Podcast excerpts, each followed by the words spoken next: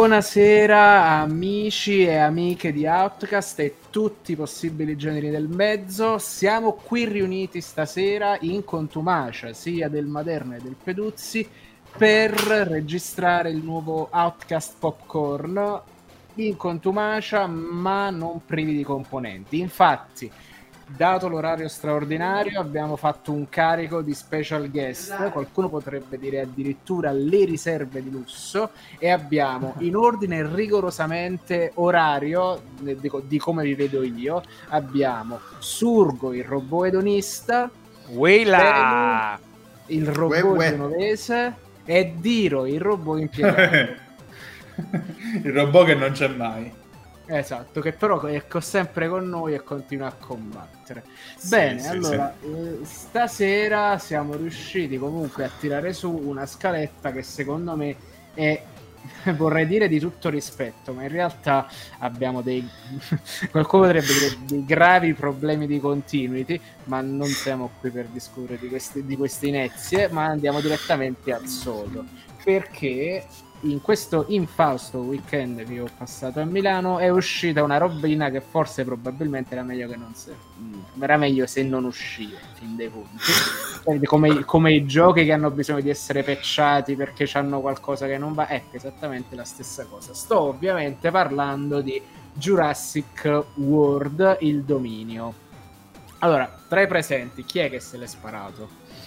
io. Ottimo quindi c'è un... Tiro è, è una è una sicurezza. Quando c'è da vedere un film da merda, lui non se li perde. No, Vabbè, ma, ti, dai, no, ma ti, è... no. no, ti ammiro perché ne avevamo già parlato ah, quando facevamo regolarmente i podcast insieme. Mi sembra che te l'avevo già detto che ti ammiro per questa tua dedizione all'arte del cinema anche quando non se la merita.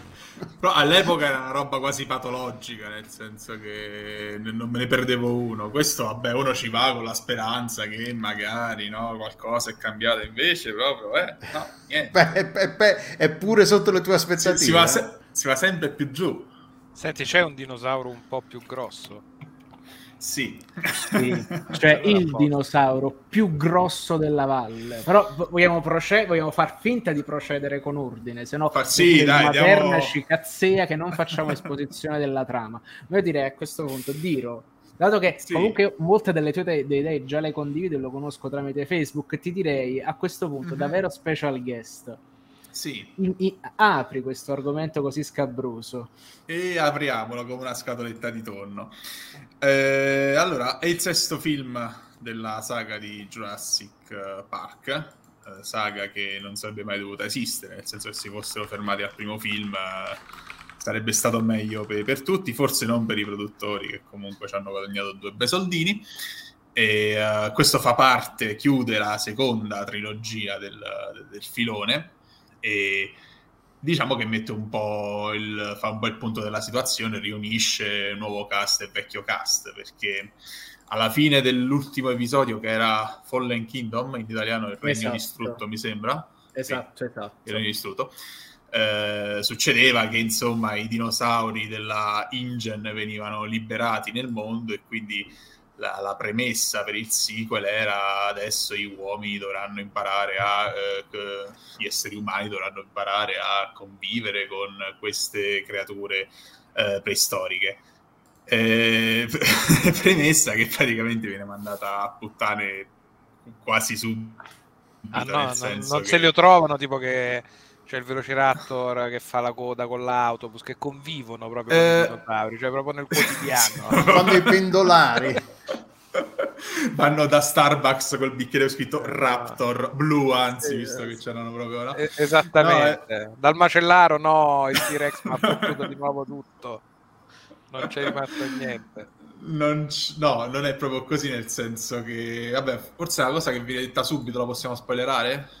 Sì? sì, allora io direi Vabbè. che secondo me fare gli spoiler, cioè, allora teniamoci almeno vaghi per i prossimi mm. 5 minuti e poi così magari mm. la gente si fa un po' un'idea e possiamo tirare una bella linea dello spoiler, anche se mm. secondo Vabbè. me come al solito dal punto di vista puramente strutturale chiunque abbia visto un film di Jurassic Park ha questa struttura ricorsiva che qui secondo me prende un po' più dal, dal Fallen Kingdom che dagli altri, nel senso che mm. la prima cosa che, su, che mi viene da dire è che più che un sequel per me è come uh-huh. se avesse voluto fare l'episodio crossover, nel senso c'è Jurassic Park sì. da una parte, c'è Jurassic World dall'altra, a un certo punto questi due mondi collidono. E infatti mm-hmm. c'è proprio quella scena tipo che abbiamo visto in svariati film Marvel, a me ha fatto incredibilmente ricordare X-Men, Giorni di un futuro passato, dove ci sono i vari omologhi dei personaggi che si guardano e fanno "Ah, ma tu sei tu" ed è effettivamente abbastanza è un momento abbastanza a grana grosso, un po' cringe per quanto mi riguarda, ma sì. la cosa che a me ha fatto tra virgolette particolarmente divertire è che il film inizia dopo un'ora cioè, praticamente sì. la parte Jurassic Park del film inizia dopo un'ora. Prima c'è tutto questo spaventoso preambolo che cerca di mettere una pezza a colori perché numericamente non ci troviamo. Ovvero, quelli mm. erano quattro dinosauri scappati di sì, casa, sì, letteralmente, che poi a un certo punto iniziano a proliferare per il mondo, ma l'unico dinosauro che si può riprodurre da solo è appunto blu sì, e gli altri non si capisce dove sono usciti perché era uno scantinato di una villa, per quanto esatto, possa essere grande esatto. sta villa. Insomma. Ma poi dicono chiaramente, erano bloccati tutti quanti in, questa, in questo parco nazionale, a un certo punto sono sparsi per il mondo. Allora sì. ci tengo a dire che questi non sono spoiler, è letteralmente l'infobombing che ti fa il film sull'attacco di tolli di testa, quindi sì. è, è, diciamo, è un poco è, è la pietra dello scandalo su cui si basa tutto, tutto il, tutte le successive due ore e mezza di di, rocambolesco intrattenimento, non ce la faccio nemmeno a finire di dirlo. Sì, diciamo che la, la, la premessa, cioè forse l'escamotage un po' di Boluccio su cui si basa questa diffusione mondiale dei dinosauri è che eh, il fatto di, di, aver rivelato al mondo la presenza di questi dinosauri, che questi dinosauri siano scappati da questa villa, ha, ha fatto sì che eh, si sviluppasse una sorta di fenomeno di bracconaggio e di traffico illegale di, di dinosauri e quindi insomma eh, è da lì che nasce tutto e da lì nasce la, la, premessa che poi consente un po' di riunire i due franchise, nel senso che i, i diritti di, di, caccia ufficiali di, di caccia di, questi dinosauri per riprenderli dal, da, dalla dallo Stato Brado viene affidato a una, un'azienda che è un po' una sorta di surrogato della Ingen, la Biosin, che mi sembra che tra l'altro fosse nel, nel primo episodio, era eh, proprio nel primissimo in Jurassic Park, era la, l'azienda eh, che corrompeva Ned- Dennis Nedry, credo, no? Allora sì, perché a un certo Pare. punto compare esattamente uno dei oggetti feticcio di, di di, del primo Jurassic sì. Park, ovvero la, bom- la, finta bomboletta di schiuma da barba. No, no ma in teoria il, il magnate della Biosin, Lewis Dogson, è Dogson che... Dogson, Dogson, è arrivato Dogson! Da, dai, è, lui, è, lui, è lui, è lui, E, non gliene frega niente a nessuno, tanto che a parte che ha avuto esatto. un'evoluzione assurda e da eh, sì, traffichino è diventato il CEO della Apple di questo mondo, basato sì, sui dinosauri. Da traffichino tipo nostro uomo alla Havana in, in gran esatto. segreto è diventato il classico, la classica rappresentazione del miliardario a Hollywood, quindi un tipo pieno di tic, per... pieno di nevrosi e pieno di cose Però strane. sempre un tipo alla mano perché si mette le t-shirt, ha i capelli sì, brizzolati, sì, l'occhialino e diciamo se sembra lo zio è inquietante che almeno ognuno di noi ha in una famiglia che spera che prima o poi lasci i soldi invece ti lascia i debiti. Mm, quindi mm sì. effettivamente la sua presenza è un po' un debito. È un po' inquietante, sì. Insomma, quindi la trama è tutto sto miscuglio in cui uh, i due protagonisti di, di, del filone Jurassic World, che sono Wayne Grady e lei, non mi ricordo mai come si chiama, Bryce Dallas Howard, uh, vi tentano di fare la vita felice da genitori con quello che si era scoperto alla fine dell'ultimo episodio essere il clone di un... Uh, di un amico di, no, del clone che... della figlia di un amico di Hammond, una roba vabbè, confusissima. Comunque un clone umano, cioè alla fine si era scoperto che Jurassic Park era in realtà tutta una scusa per portare avanti la, l'ingegneria genetica fino a raggiungere l'obiettivo di ottenere la clonazione umana e di uh, curare malattie genetiche, eccetera, eccetera. Eh, quindi loro fanno così, eh, dall'altro lato ci sono appunto questi bracconieri assodati dalla Biosin che cercano proprio questo clone umano e eh, Blue, che era il Velociraptor addestrato da Owen Grady nei precedenti episodi. Eh, ovviamente, eh, per quanto loro si isolino nel, nel, nel, Montana, mi sembra, prima o poi vengono, insomma, vengono trovati eh, da questi bracconieri e questo diventa un po' il vengono sia presi il figlio di Blue che questo clone umano e da lì parte il motore per tutta la vicenda che poi si ricollega a, a quella che è una storia che, una storia che prende molto spazio all'interno del film, ovvero che eh, c'è, mh, Beh, è questa è la, è la, mia parte preferita questa, sì. perché è veramente un, è un complesso spelle per posizionare i personaggi di Jurassic Park sì. all'interno del filone di Jurassic World, praticamente. Sì, sì. Ovvero praticamente... le locuste preistoriche. Che esatto. io, allora, io, io stavo per alzarmi su due momenti. Il primo è il DNA eh, preistorico che può curare il cancro citazione sì. testuale, dove là veramente non è fare il salto dello scuolo, è fare il salto del tiranno coso sottomarino che si mangia sì. tutta la barca. Del megalodonte, il famoso salto del megalodonte. Il famoso salto del megalodonte. E poi c'è il momento in cui escono queste, queste le locuste preistoriche, perché evidentemente sembrava una buona idea innestare del DNA preistorico nelle coltivazioni delle, delle, delle, delle locuste per far sì che mangiassero soltanto i grani non creati tramite eh, ingegneria genetica che così per, così per controllare però il, la, il, cibo mondiale cioè è veramente praticamente la, la Biosin mette in piedi questo, esatto. questo piano malefico per cui crea queste locuste giganti e contemporaneamente essendo uno dei maggiori fornitori mondiali di sementi per il grano eh, fa sì che queste locuste geneticamente modificate mangino solo il grano di altri eh, sementi cioè, quindi esatto. l'idea della Biosin è quella di controllare le scorte mondiali, di creare quindi una crisi uh, di, di, di, fornimenti alimentari e quindi poi presentare anche la soluzione che sarebbero i loro sementi che non vengono mangiati da queste locuste giganti robe nel senso che allora, no, allora, io, io, dico questo io dico, in piedi nemmeno per sbaglio eh, è molto eh, alla Michael Crichton questa roba qua cioè, io in passato ho letto, non dico tutto, ma quasi di Raiton. Mm-hmm. C'ha un uh, po' quella... Un, amico, no? un fratello fan di Crichton, anch'io nell'adolescenza me li sono scoperti tutti. Fan anche io, se non sì. fosse il mio backlog. Io credo di averli letti proprio tutti, però magari sì. dico cazzate. Io forse Quindi, però sembra un po' una fanfiction... Su quello che sì, farebbe sì. un fan di, di Crichton che non da scrivere a naso così. Eh. Esatto. Mm, ma, esatto. ma, è così, nel senso che poi il manca tutti i presupposti scientifici che fanno grande la narrativa di esatto. Crichton, perché tra l'altro lui, eh, ricordiamolo, era studente di medicina che a un certo punto ha preso e ha detto metto a scrivere. Infatti, i suoi primi romanzi sono mm. molto basati sulla medicina. La prima era quella sugli aborti, il secondo era Andromeda Stain, che era letteralmente un oh, c'è il covid spaziale, vediamo se non è un'altra cosa, però appunto si basa moltissimo su su fatti scientifici sui quali è quasi una fantascienza speculativa ambientata nel presente, se così vogliamo chiamarla. Era questo lo rendeva affascinante. Qua invece è un continuo sparare supercazzole.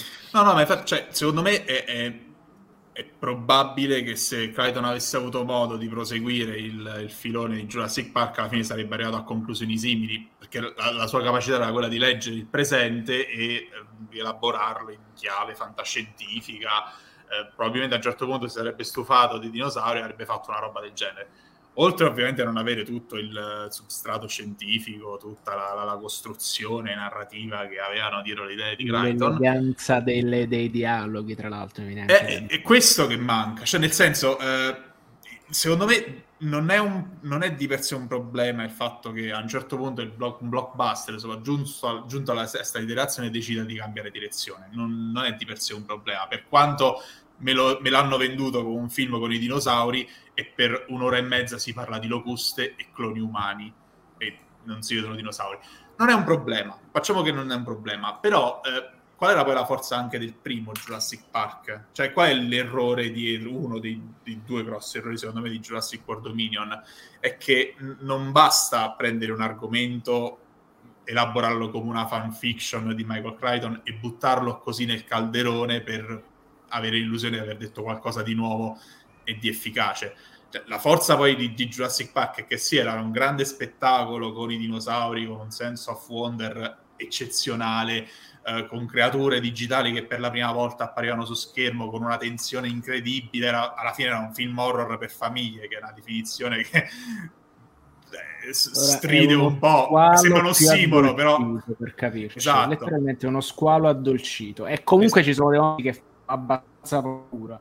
Cioè, ricordiamo, sì. cioè, in cui sei abbastanza teso perché non sai come andrà appunto la sorta, eh. però era appunto però non è solo questo. Tra, quello, tra, lo squalo e, e, un po' il filone dell'Emblin quei ragazzini, per capirci. Esatto. Quindi... Non è solo questo, nel senso che poi c- cioè, ci sono anche dei personaggi umani che eh, incarnano un po' chi il capitalismo più sfrenato, chi appunto la sanguisuga d'avvocato che alla fine si scopre un po' scettico all'inizio, ma alla fine capisce che col parco ci si possono fare una frega di soldi. Il, eh, il, professore della teoria del caos totalmente folle che alla fine è quello che dice le cose più sensate. I due paleontologi e la paleo, cioè il paleontologo e la paleobotanica che incarnano un po' la, la, lo scetticismo tipico del metodo scientifico con la prudenza, vediamo un po', ma insomma non è che sia proprio una grande idea mettere insieme, riportare in vita queste creature qua e là. E, e que, quest, queste tensioni, questi, insomma, questi conflitti si sentono all'interno di Jurassic Park. Alla fine i personaggi interagiscono solo scambiandosi praticamente punzecchiature dall'inizio alla fine, cioè è, c'è sostanza, per quanto poi lo spettacolo sia altrove, comunque la, la trama viene portata avanti attraverso esatto, questo, questo scontro di opinioni. Specie Qui non c'è. nel primo Jurassic Park i, i, dinosauri uscivano molto dopo, quindi tu esatto. passavi parecchio più tempo, era appunto il meccanismo detesto ripetere, ma è così il meccanismo dello squalo che vedevi lo squalo all'ultimo a tutto, sostanzialmente. È come immaginiamo... Esatto. Per 15 minuti apparivano i dinosauri in Jurassic Park, sono film di 127, 137. 15 minuti essenziali, tra l'altro, perché sì. è un film paradossalmente asciutto, dritto, che si fa anche le sue seghe mentali sulla, sì. uh, sulle speculazioni biologiche, però appunto è tutto quanto funzionale all'interno di un racconto che va serenamente da A a B che poi se sì. vogliamo ancora essere probabilmente civici è un po' quello che succede in Westworld quando lo diresse Crichton stesso per capirci uh-huh. quindi insomma sono temi a lui abbastanza cari che lui comunque gestisce con una abbastanza, lo, lo stesso timeline sostanzialmente era così quindi cioè, è quella roba lì, soltanto che di volta in volta, cambiando i pezzi delle speculazioni fantascientifiche, mm. uscivano dei film che erano contestualmente diversi. Eh sì. La debolezza principale di questo Jurassic World è che lui prova sostanzialmente a fare altro e poi mm. nel momento in cui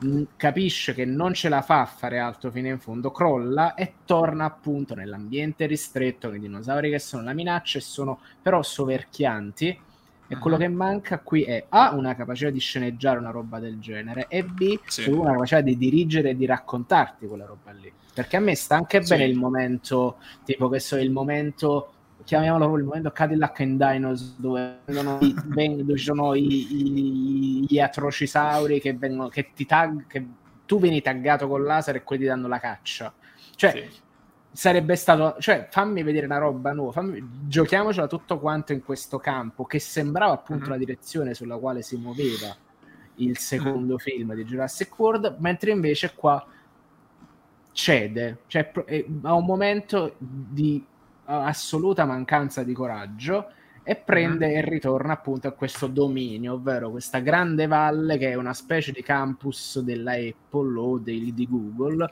dove ci sono là tutti i giovani entusiasti e rampanti che vengono presi e infinocchiati dal, dal, dal magnate simil Steve Jobs di turno. Quindi eh, non, non si, letteralmente non si scappa. No, ma mh, mm, secondo me pecca di coraggio, ti, ti, dirò di più, secondo me proprio sin dall'inizio. Io ho trovato proprio un Frankenstein di cose già viste, perché la stessa cosa del tag de, del laser era una cosa che si era già vista nel precedente. Sì, nel Raptor, prece- no? sì, sì, esatto. E, però, però a me... l'utilizzo che sono cattivi, cose... Cioè a me, appunto, mi fa, me, la me, la fai tutta come una puttanata così, cioè posso, mm-hmm. sono più disposto ad accettarla, diciamo. Sì, è che a me proprio, cioè, secondo me Trevor non, non, non c'ha proprio una sua, una, sua, una sua, firma, una sua impronta, non è, è, il nulla cosmico. Cioè, alla fine, nel precedente, che magari è vero che non funzionava, eh, però comunque c'era Bayona che aveva una sua idea di cinema.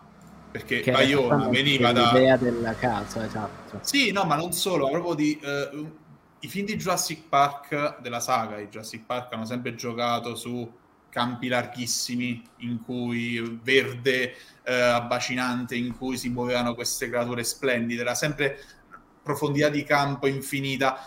Bayona che veniva da The Orphanage e uh, da, dal, The Impossible che era un, sì. un catastrofico però in dimensioni molto ridotte quel, in, nel secondo episodio in The Fallen Kingdom restringe man mano il campo fino praticamente a ambientare eh, un film di Jurassic Park in una villa, in una magione alla, alla Resident Evil, diciamo, no? Esattamente. Cioè, Questo quindi, alla... sempre dopo un'ora di film che ha fatto sì. altro. Cioè, quindi c'è sempre questo, pro... questo grosso... Sì, sì, sì, vabbè, è la premessa, però quello lo faceva in maniera graduale Esatto. sì, aveva un'idea di Cina, poi magari eh, possiamo discutere sul fatto a chi interessa vedere i dinosauri dentro una villa, evidentemente a Bayona e a pochi altri. Questo è un altro discorso. Yeah, tutti i fan di Dino Crisis. Anche, anche. Poi, probabilmente sì.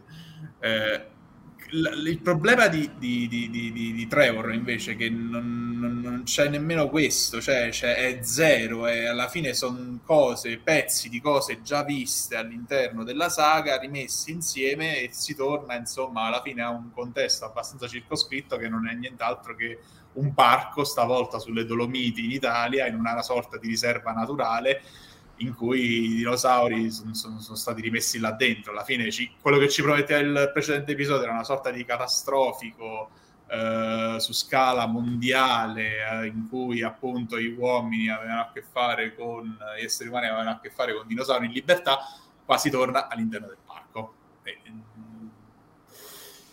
Boh, non lo so, è... è... sempre un parco. Poi vabbè, ci sono que... cioè, sì. adesso possiamo abbondantemente fare spoiler. Secondo me ci sono delle cose sì. che proprio dal punto di vista di cosa succede della, della sospensione dell'incredulità che sono problematiche, ovvero queste cavallette preistoriche comunque gli, viene, gli viene dato fuoco con lanciafiamme e comunque hanno la forza di scattare un incendio dopo aver rotto le cose. Cioè, c'è stata effettivamente quella cosa, era effettivamente sfuggita un pelo di mano comunque. Sì. Mi, mi, mi, ha fatto molto ridere anche quella, ma quella è una delle cose. Poi, uh, ma, ma, una, ma tra l'altro anche la più eclatante. Poi ripeto, veramente un pretesto secondo me debole perché tu qua facevi una roba molto più asciutta, molto più sintetica. Potevi invitare i vecchi personaggi del cast a partecipare al, al film in un modo secondo me molto più elegante. Devo sapere, vi ricordate la roba del Jurassic Park? Oh, non abbiamo fatto sta cosa che è meglio. Dato che voi conoscevate, eravate gli scettici, perché non venite a farvi una camminata e dire cosa ve ne pensavate? Ed era, ed era più asciutto, sì. molto più asciutto sì, dal sì, punto di vista della sceneggiatura e anche dal punto di vista della trama e di quei problemi di sospensione dell'incredibile. Poi vuoi dirmi che vuoi metterci le cavallette, vuoi dirmi che vuoi fare la pioggia di cavallette infuocate dal cielo? In più ci sta costantemente questa rielaborazione quasi drammatica del problema del Covid, dell'essere umano che è cattivo e del watching e delle costantemente lì un po', un po' ti intrattengono, un po' ti bacchettano come appunto, non so se ti è capitato anche a te, il trailer prima del, del, Velociraptor che va a parlare all'ONU e dire viste per estinguere del pavot. Cioè, non ho notato tanta soluzione di continuità tra quello spottone e questo, che per carità a me mi stanno bene perché lo sappiamo, cioè, lo sappiamo bene, soprattutto con Delo, i film politici, i contenuti politici non mi spaventano, quando sono macchiettistici trovo un po' la cosa poco funzionale. Poi vabbè, il problema principale è che i dinosauri sono brutti anche. È questa la cosa, la cosa drammatica è questa, cioè che siamo arrivati a oggi, um, viviamo in un momento in cui tutto è possibile, non solo dal punto di vista, da, da, dal punto di vista della CGI, ma anche dai progressi fatti nell'ambito dei, dei animatronic, da questo ritorno al, all'animatronic, al trucco prostetico, al al pupazzo, no? che insomma un po' il risveglio della forza, episodio 7 ha un po' segnato questa, questa volontà di tornare a qualcosa che, eh, di artigianale, di, di, di, che si potesse toccare, che con i giusti strumenti, cioè fotografato bene, eh, filmato bene, con i giusti movimenti di camera, con il giusto montaggio, sembrava più vero della CGI eh, di quei vorticosi movimenti di camera CGI che stanno di finto e che poi erano quelli che caratterizzano ad esempio lo scontro tra l'Indominus Rex e il Tirannosauro nel primo episodio. E, e qui sono brutti puri pupazzi. Cioè, cioè, abbiamo detto spoiler, facciamo spoiler? Sì, possiamo fare cioè, spoiler adesso. Sì. Porca puttana quando Chris Pratt prende il dilofosauro e gli chiude la bocca, cioè sembra veramente sembra che c'ha i, quei, quei, pupazzi di gomma che si mettono sulla mano che, che gli fai fare così che c'hai veramente la, la, bocca del tirannosauro in una mano e lui con l'altra gli chiude la, la, la, bocca e lo tira via. Cioè è veramente brutto da vedere. Cioè Trevor non ha idea di cosa farsene dei, dei, dei puppet a questo punto. Ma, eh... ma, pure tutto il tempo che lui passa oggettivamente tu ci sta un dinosauro non importa che razza è quanto è grosso che vuole lui, Chris Pratt con l'imposizione della mano sì, li blocca tutti, eh. cazzo ti credi? Un Jedi che fa così con la manina no no perché, perché è esattamente così. Dopo però nella scena dopo spiega no quello è un rapporto basato sull'imprinting e sul rispetto reciproco. Cazzo con eh, tutti i dinosauri sono delle dinosauri. no, è, è si sono estinti perché a un certo punto i primati hanno iniziato ad alzare le mani e non potevano più essere attaccati. Cioè sembrano quelle cose tipo le pecore che non possono guardare in alto sai, proprio un problema quasi strutturale nella struttura del dinosauro che è programmato per non attaccarsi sì, sì, sì. geneticamente Questo se ti agiti le manine non ti attacca. Esatto. no ma c'è tanta confusione secondo me anche su quello che su come si vuole comunicare la, la, l'identità la realtà di questi animali. Cioè da, dal secondo in poi per buona parte di quest'ultimo episodio si parla di dinosauri come giusto che sia come creature né buone né cattive, semplicemente esatto. creature che hanno diritto alla vita e che quindi devono essere tutelate. Già dalle interviste Trevor che esatto. parlava del giganotosauro come Joker mi aveva fatto un po' puzzare. Cioè, che, che vuoi dire che, che, è il Joker di Jurassic World? Che cazzo vuol dire? tra l'altro è un paragone completamente a casaccio e fa sì. una fine secondo me proprio insensata. Perché se il trucco era quello là di ok, dinosauri si qual- nel primo c'era appunto i dinosauri che si coalizzavano per sconfiggere questa entità aliena che era anche pazza. No, esatto. uccide non per fame ma per voglia di ammazzare quindi era una ribellione della natura vera che poi ricordiamoci sono sempre dinosauri cui il DNA mancante era rappezzato con quello dei rettili mm-hmm. c'era comunque questa cosa che a un certo punto usciva l'elemento ancora più strano che li mettevi in pericolo sì. e quindi in un modo o l'altro si equalizzavano poi invece c'è stata questa scena patetica dove mm-hmm. il, il T-Rex si finge morto e a pizza il, il, il, il, giga, di, il giga mega fantasauro sì. sugli artigli di quello che casualmente va le braccine alzate. Sì. Cioè, Vabbè, non... per, per, spiegarla a chi magari non ha visto il film, è una riproposizione del, dello scontro finale tra esatto. Indominus Rex e T-Rex, in cui a un certo punto sembra quasi che si coalizzino Velociraptor, Tirannosauro e Mosasauro per abbattere l'Indominus, che era una creatura creata create in laboratorio per essere più cattivo, più attrattivo, cioè proprio era un po' un discorso meta sul blockbuster creato in laboratorio, invece il blockbuster ecco. vecchia scuola che battiva. Qui però il giganotosauro è una creatura realmente sta, esistita. Esatto. È, è, è semplicemente il, il, discorso meta e sta roba l'ho trovata sì. veramente buttata là così. Cioè non sì. c'è necessità di combattersi o di odiarsi a questo punto, specie perché sono animali territoriali da, magna- sì. da mangiare ci sta, perché di crono abbiamo preso dei cervi, li abbiamo buttati in questo parco così i predatori non rompono il cazzo che esatto. mi sembra e dice pure è giusto non è tanto una cazzata in effetti no, eh. e poi a un certo punto nella stessa valle stessa valle che ricordiamo essere una specie di conca tra le montagne enorme dove tutti gli animali venivano raccattati e venivano recuperati anche dai bracconaggio venivano presi e messi là dentro però adesso all'improvviso questo è abbastanza grande per tutti e due e quindi è, è stato un, un momento sì secondo me è anche involutamente goffo.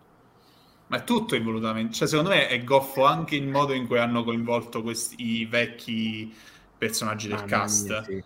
eh, che ma soprattutto mi ha fatto cioè... piacere vederli, però sono cose sì, che per carità, co- come mi fa piacere vedere nonno, per carità. Eh. Ecco, cioè non l'avrei mai fatto baciare Alan Grant e la dottoressa lì, perché era, era quel rapporto era basato anche su una tensione sessuale che non sapevi se sarebbe risolta o meno, mentre invece tu sì. me li fai baciare, me li banalizzi, che poi lasciami un po' fantasticare su questa cosa, Fa, cioè fammi, fammi, dammi un minimo di, di che pensare dopo. Magari tipo se ne vanno una mano sulla spalla, una cosa può essere qualsiasi cosa, invece tu me la stai andando a, chiudere dentro un rapporto che è invece molto più binario, e mi, mi, cioè è riduttivo. E, e l'ho trovato effettivamente anche questo molto goffo. Poi le sequenze d'azioni sì, fighe, secondo me, sono tutte quante pe- sono fighe soltanto sulla carta e quando le vai a far vedere sono meno interessanti di quello che sono. Tipo, l'inseguimento con le motociclette è quasi più bello in trailer che nel film. Sì, è vero, è vero. Il salto del Quetzalcoatl lì che sembra una roba fighissima, cioè alla fine c'è un due secondi time ridicolo sì. L'ultimo pure, ma pure quando sta là sul lago da ghiacciato, coltello, cose, e tu cazzo, è una roba assurda, finisce anche con nulla fatto. È come se a un certo punto si fosse spremuto presentemente sull'acceleratore dell'ambientalismo per dire oh, sono animali, dobbiamo rispettarli, cioè a dare la caccia che stiamo rompendo il cazzo e quindi devi risolverla sempre in modo che non li vai ad ammazzare. Quindi sì, ma è soft da, da, tutti i punti di vista. Pavido tutti i punti di vista, tutti. Perché di fatto tu hai un roster cioè, c'è un roster di personaggi, di protagonisti che nessuno dei quali può morire, perché alcuni sono legati al fattore nostalgia, altri sono quelli nuovi e il film tende verso il ricongiungimento di questo surrogato di famiglia, cioè Owen Grady e Bryce Dallas, io va bene, lei non mi ricordo come si chiama, quindi la chiamo col nome dell'attrice, Bryce Dallas Howard, che si devono ricongiungere con la pargoletta clone quindi loro non, sai che non moriranno. Eh, c'è questo, il film soffre di questa ipertrofia, ne parlavamo oggi con Francesco, cioè in, in Jurassic Park appaiono sei specie di personaggi per 15 minuti in totale di screen time. Spielberg costruisce la tensione in modo tale che qualsiasi e ovviamente anche senso, il senso of wonder in modo che qualsiasi momento con i dinosauri sia memorabile. E alla fine la sensazione è di aver visto un film di 137 minuti in cui i dinosauri sono onnipresenti. Qui ci sono 33, 33 specie di dinosauri, non, non numero a caso, le ho contate sul sito, quello Jurassic World Dominion, bla bla bla, 33 specie di dinosauri e alla fine non te ne ricordi nessuno perché cioè, ognuno deve avere il suo momento il suo momento epico. Se tutto è epico, niente lo è in realtà, perché una legge fondamentale della narrazione è che pochi momenti possono essere epici e il resto non può essere tutto a mille. Qui invece ogni momento è a mille e come diceva Francesco è un film molto pavido nel senso che non, non si percepisce mai un vero senso di pericolo per i personaggi umani. Cioè non, non, c'è, non c'è mai un momento in cui pensi lo spettatore, vabbè, allargo il discorso allo spettatore per... Beh, io almeno non ho, perce- non ho mai percepito che, che, che, i protagonisti, gli esseri umani, stessero correndo un vero pericolo. E infatti non muore nessuno in questo film. È un film totalmente uh, candido da questo punto di vista, cioè non muoiono i dinosauri, non muoiono i personaggi umani, non, non, non, non succede assolutamente niente, non viene versato una goccia di sangue. È, è totalmente privo di mordente da questo punto di vista. E, uh, è grave che si sia arrivati comunque alla conclusione di una saga in questa maniera, ehm, quando praticamente chiunque credeva, chiedeva invece di osare. Eh, si è fatto l'ennesimo film in cui c'è troppo essere umano e c'è troppo poco, troppi pochi dinosauri. Avevano, ci avevano fatto delle promesse con quel meraviglioso prologo che era uscito qualche tempo fa, no? quello in cui si vedeva i dinosauri eh, nel, nel passato e mm-hmm. poi c'era il T-Rex che irrompeva in un, in un cinema, no? E, e c'era stato una, una, un consenso quasi unanime, un'approvazione quasi unanime di quel progo. Quello vogliamo, cioè una roba che, in cui i veri protagonisti siano i dinosauri e in cui sì, ci siano un po' di esseri umani che uh, rischiano di essere mangiati. Quello vogliamo. Allora, è anche no, esattamente lo stesso difetto che imputo a Godzilla contro Kong che ci ah. sta come una forte riduzione di scala dove tu quella cosa la dai per scontata e non ci sta manco il momento di meraviglia nel momento in cui ti appaiono quelle, quelle robe su schermo e sono colossali come poteva essere in King of Monsters ancora secondo me certo. quindi invece è esattamente molto, molto è tutto molto pavido è tutto molto ordinario è tutto molto uh, noioso io lo sapevo scale, sì, non finiva più, veramente non finiva più. Quindi è vero. E questo è Jurassic World. Ora, sostanzialmente, minuto 36 e 50 perché non so pensare una cosa e scrivere i numeri contemporaneamente. E usci- l'altra cosa importante che è uscita in questo weekend e di cui forse abbiamo visto qualcosa in più è stato l'inizio della terza stagione di The Boys che è prese- appello chi l'ha visto io, Io l'ho visto. Tutti. Bravi, bravi. Eh, una roba tutti. la fa scoppiare il cazzo. Letteralmente. Quindi, chi, chi, chi, chi si lancia? Dai, comincio io. Vabbè, dai, riprende. Allora, la terza serie si svolge un anno dopo fi- il finale della scorsa stagione. La scorsa stagione andava, uh, si scopriva che Homelander era fidanzato con una nazi, eh, si scopre che è il padre di, bambi, del, di un bambino, che la, e la madre del bambino è la ex moglie o ex fidanzata di Butcher, non mi ricordo. Eh, ex moglie di Butcher. Ex moglie, quindi già vabbè, si cap- quindi rivela, hanno rivelato morta, perché... Attenzione, eh? eh? L'ex sì. di Butcher è venuta morta ritenuta morta perché era stata tenuta nascosta dalla sua, dalla, dalla, dalla, dal contatto nella CIA, che non mi ricordo adesso come si chiami, e, mm, e riparte da lì, quindi con eh, Homelander sempre più sballato, sempre più fuori di testa e uh, con uh, come si chiama? Con Huey che comincia a lavorare con mem- quel membro quella parlamentare che a fine della seconda serie si scopre essere anche lei una sup. Come è tradotto in italiano? Sup, sups? Li chiamano uh, super. super. super. super. Ah, i super, perché in inglese li chiamano sups, sup. Sì, sups. Sì, Con la sup. sup singolare sups al plurale. È esattamente il modo col quale venivano indicati. Viene solitamente contratto Superman, sups. In ah, ok.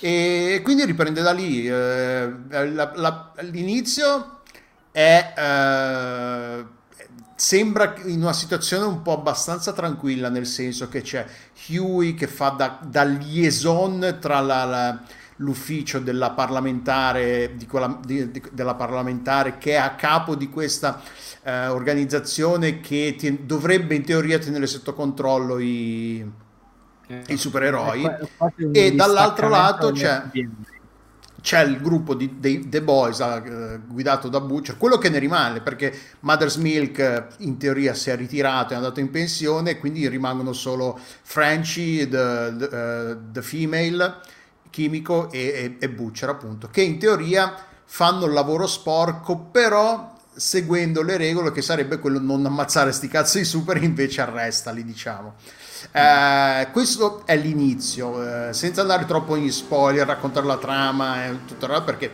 eh, si mantiene sui buoni livelli visti finora anche se eh, l'ho vista molto volentieri e ti trascina però è un po' la stessa roba, picchia un po' sullo stesso chiodo ha, su cui ha picchiato finora. Non, alla fine, secondo me, se togli quello che tiene in, piedi tutta la baracca, secondo me è un blender l'attore Anthony Starr, perché lui è bravissimo, la fisicità come rende questi sbalzi di umore, questo, questo passaggio tra la sono matto come un cavallo, sono fuori come un balcone e sono perfettamente in controllo di me stesso e della situazione e passa da, una, da, da un lato all'altro con una facilità impressionante e se lo metti nel contesto di uno che potrebbe distruggere la, la razza umana da solo è anche terribilmente eh, spaventoso. Però se togli lui non sono sicuro che, rend- che tutto, sia tutto così appassionante e, e bello come sembra, perché poi è un po' la stessa roba alla fine. Ok, ci sono delle rilevazioni abbastanza interessanti, importanti a livello di trama, i personaggi vengono introdotti, però sì, l'ho visto volentieri, però a ripensarci non è che siamo molto van- avanti rispetto al passato, o è una mia impressione? Allora, io ho avuto, cioè, me la seconda stagione è piaciuta con riserve, nel senso che notavo che c'erano dei grossi problemi dal punto di vista della sceneggiatura e perché, soprattutto perché c'era quel senso di minaccia di Homelander ridimensionato, mentre invece qui Homelander fa di nuovo paura, banalmente. Mm. Quindi per me... Beh sì, nella seconda era, era, mediato dalla presenza di Stormfront che faceva un po' da... Eh, lo, lo, teneva si prendeva freno, poi... E poi prendeva anche un po' il posto della cattiva, era lei la minaccia, mm. non tanto Homelander la minaccia diventava Stormfront nella seconda mm. puntata. Sì. Allora, secondo me era interessante Scusa, seconda nella, serie. nella seconda il fatto che il ruolo materno un po' che veniva a mancare della CEO, mamma di... Mm. era preso un po' da lei con tutti quei risvolti un po' nazisti e in più tutte le insicurezze sue sulla necessità di, di piacere. La roba che mi sembra interessante di questa come premessa iniziale è che lui effettivamente ridiventa più una minaccia perché? Perché diventa di nuovo non addomesticabile e si rende anche conto che quella che era la sua più grande debolezza, ovvero uh, la necessità di piacere, nascondendosi dietro al sono il Beniamino e il Superman, in realtà rischia che, anzi sai che c'è, ci piace anche se è una merda questo. Quindi, sì, soprattutto se, se e quindi, quindi rimette in gioco tutta quella roba lì. Sì, è un po' una rielaborazione critica del pensiero democratico, no? che si, insomma, i democratici pensano di essere al centro del mondo quando c'è un'altra fetta di America che invece la pensa in maniera esattamente opposta, che è la, la, la fetta di americani che apprezzerebbe Patriot o Patriota, insomma, come lo chiamano in italiano, eh, se, Homelander, eh, Homelander, oh, eh, Patriot, vabbè, l'ho, l'ho rielaborato alla mia.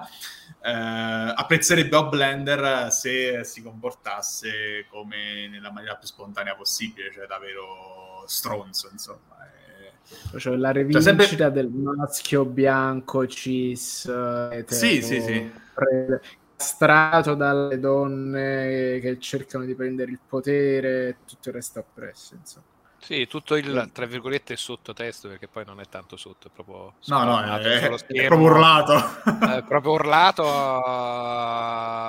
A me diverte nelle sue implicazioni. Poi devo dire, mi diverte da morire ancora di più il livello di sangue e merda che hanno tirato su in queste prime tre puntate, dove a livello di gore schifo, devo dire, fortissimi, tra quelli affettati al laser quello appunto sul letto che è una scena cioè a parte il divertimento del contesto e di quello che succede proprio quello che vedi a livello grafico è talmente tirato proprio in tutte le direzioni che, ed è talmente sopra le righe che, che a me diverte molto. ma e poi è talmente esagerato il tutto tutto così parossistico anche quella che si suicida che lui mm. spinge a suicidare Cioè, uno che vola giù da un palazzo non è che esplode in quella maniera.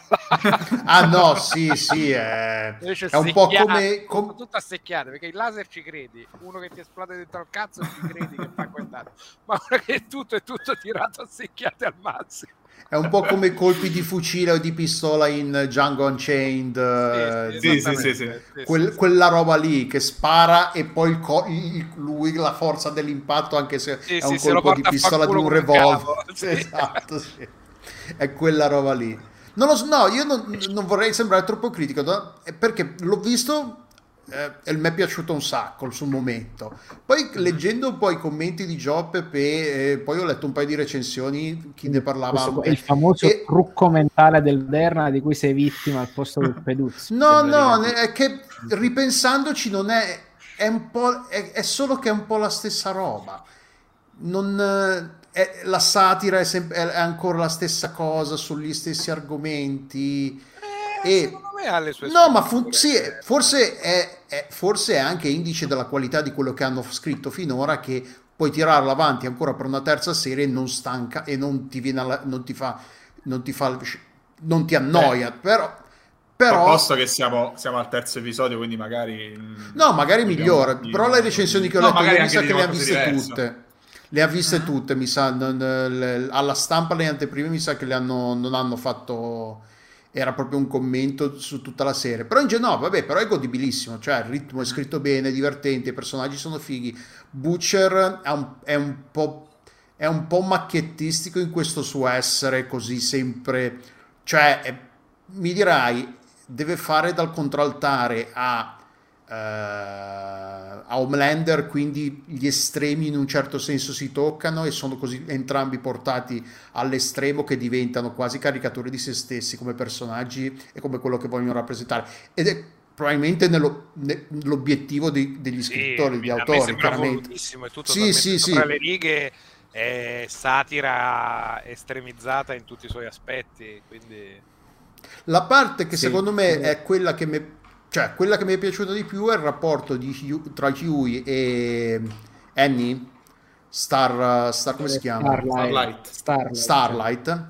E, e, l'evoluzione di, della loro storia dove vanno entrambi i personaggi. Quello è quello che mi è piaciuto di più come Huey si renda conto che sta combattendo contro i, i mulini a vento che il gioco è truccato fin dall'inizio e non possono vincere. E per quanto sia fatto colpe- sia una di quelle cose fatte col pennarellone la, lì la, eh, la canzone di Britney Spears, il parallelo tra il... Sì, è stato molto con, figo. È proprio col, proprio col pennarellone di quello... Col Vabbè, ma tutto no, col pennarellone. Non, in, non si muove in punta di piedi. Cioè, no, no. Tutto... Però sai, se, se, vuoi, se, quando fai, magari vuoi fare una, un, fai sta cosa un po' narrativa, narrativamente dici magari no, no, non ci provo neanche. No, vabbè, ah, stessa canzone. Essere quando... rispettoso della Chiesa Cattolica. Cioè, mi sembra che sia proprio in origine lontano. Anche lo, lo stesso gesto del pugnetto dietro la schiena, cioè, proprio, cioè non ti voglio, non vogliono lasciare dubbi che non lo capisci. Esatto, no, ma proprio più così, cioè non, non penso che, allora non penso che sia una, una, serie che si ponga il rischio di non essere didascalica, però appunto il fatto, appunto, tanto che il suo messaggio è proprio urlato, se lo metti a accettare roba, di accettare, ma di apprezzare della roba appunto fatta più, più sottile, perché nel momento in cui tu stai facendo satira perché fa effettivamente molta satira. No, è tutto satirico. Eh, la, la differenza è che il, esatto, il fumetto originale era scritto ai tempi di Bush, quindi faceva satire su quel tipo sì. di America. Questo fa la, fa la satira sulla, sull'America di Trump. È quello. Assolutamente. Tutto, Però ci sono certe me cose... anche molto efficace e moderno. Que- cioè, come operazione sì, sì, di no, scrittura. No Secondo me sì. c'è poca roba in tv oggi che guardi mm. che è così no, sul Non c'è proprio altra roba così, secondo me. No. Sì, no, così proprio cioè, così, no. no, no, Però è, è sulla solicità. Proprio. Eh, sì, sì, proprio... sì, infatti. Cioè io ho l'impressione che non sia tanto una serie sui supereroi, ma sullo Star System in generale, oltre ovviamente che una rilettura sopra le righe dell'America dal punto di vista sociopolitico. Cioè, a me sembra chiaramente che parli di sia un modo un po' per sfondare quella la cortina messa su dai social network, da queste personalità, da questi influencer, ma anche dalle star, insomma, dello, dello star system. Questa mi sembra proprio una, una critica a quello. A me piace il fatto che sia così sopra le righe perché lo rende unico insieme all'altro fattore secondo me importante è che ti dà la sensazione di essere un vero uh, everyone can die show cioè è veramente un... io vivo la puntata di The Boys settimanale con la costante sensazione che possa succedere qualsiasi cosa in qualsiasi momento ed è, uno, ed è una cosa che ne parlavamo prima con Jurassic World ma in generale nel mondo dell'intrattenimento un po' si perde. L'ultimo show che era stato così forse era il Trono di Spade e non lo è stato allora, nemmeno fino in fondo. Il, sì, anche un poco sostanzialmente Better Call, eh, Better Call Saul. Sì. Ah, anche, anche, anche, anche, se lì comunque si, muovendosi in una bolla temporale, tu sai effettivamente all'inizio e alla fine che sì. ci sarà qualcuno che...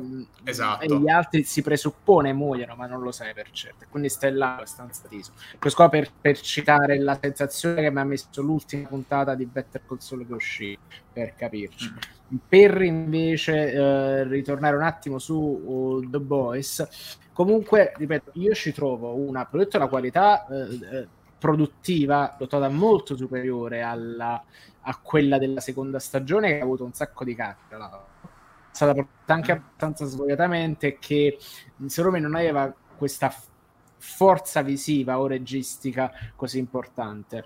Poi ci ho trovato abbastanza interessante comunque i discorsi che fa sul, sul rapporto tra i super e il governo degli Stati Uniti, che l'ho trovato interessante, il, il, il, il, flashback lo trovo veramente divertente, veramente adeguato, specie come ti racconta quegli altri personaggi che comunque facevano cagare tutti quanti. Mi piace come stanno costruendo il personaggio di Soldatino, di Soldatino che in realtà è, è una, era una merda anche lui.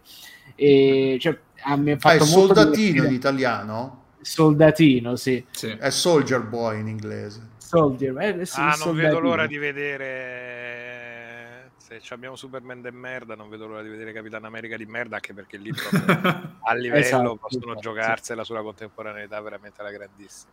Sì, ma poi, poi, è, è, poi, è, interessante appunto anche dal punto di vista della scrittura di Butcher eh, la questione appunto sul... perché lui è una personalità dipendente lo dice all'inizio proprio chiaramente che quello che fa è detto io sono, sto, mi sto comportando in questo modo perché sono sobrio, non sto facendo, non, è, non mi sto più lasciando andare alla violenza alla rabbia perché tra l'altro sono sobrio. Poi se avessi accettato questo ruolo di padre putativo di questo ragazzo e a un certo punto questa roba viene messa in discussione perché ricade in una dipendenza che però la dipendenza è una roba brutta perché l'introduzione vera in questa serie che lo avvicina un passo di più a quella della serie dei fumetti appunto il Compound V che dura 24 ore che è la roba tipo che nei fumetti intorno al nel fumetti non era una roba che era permanente una esatto. volta che te lo iniettavano mm, No, perché tipo Ui nel, non diventavi un supereroe completo, eri, era, era una, tipo una versione anacquata, mi ricordo male.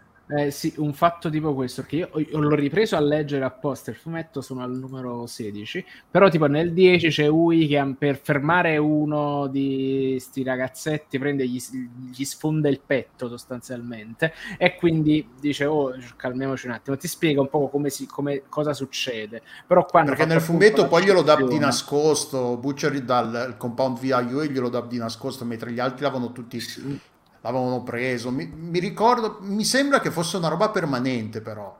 Che non fosse una roba che ne prendevi e ti durava 24 ore, però potrarsi anche mi ricordo. Non c'era. C'è il composto V che è quello.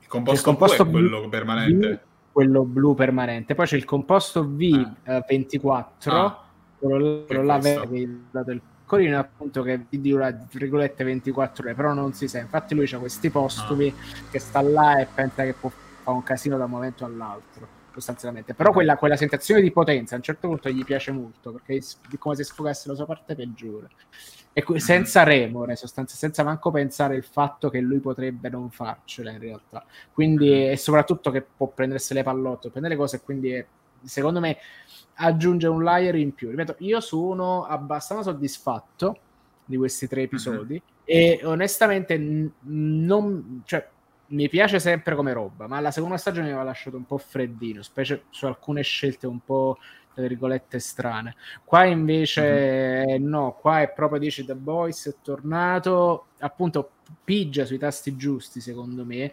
ovvero uh, costruzione dei personaggi, trama, cioè riesce a far andare tutto quanto di pari passo, dove forse anche il fumetto così di pari passo non andava, perché comunque era, il fumetto era molto più verticale, uh, era, aveva, era, fortemente basato su un umorismo abbastanza... Beh, perché comunque Ennis, cioè, ci abbiamo bazzicato tutti quanti un po' uh, tra i suoi fumetti, è una roba che è, è, è, particolarmente spinta ed è difficilmente gestibile, tant'è che la serie, i primi numeri erano della Vertigo, la, dopo tipo, il quinto, sesto numero ha detto giovane, senti, non è proprio cosa per noi perché c'è troppa violenza e effettivamente stai pesantemente criticando cioè, in più la DC era storicamente cioè è storicamente una casa editrice conservatrice quindi non dico l'hanno messo alla porta ma sono stati molto contenti di toglierselo da torno almeno su mm. The Boys perché poi ha continuato a lavorare.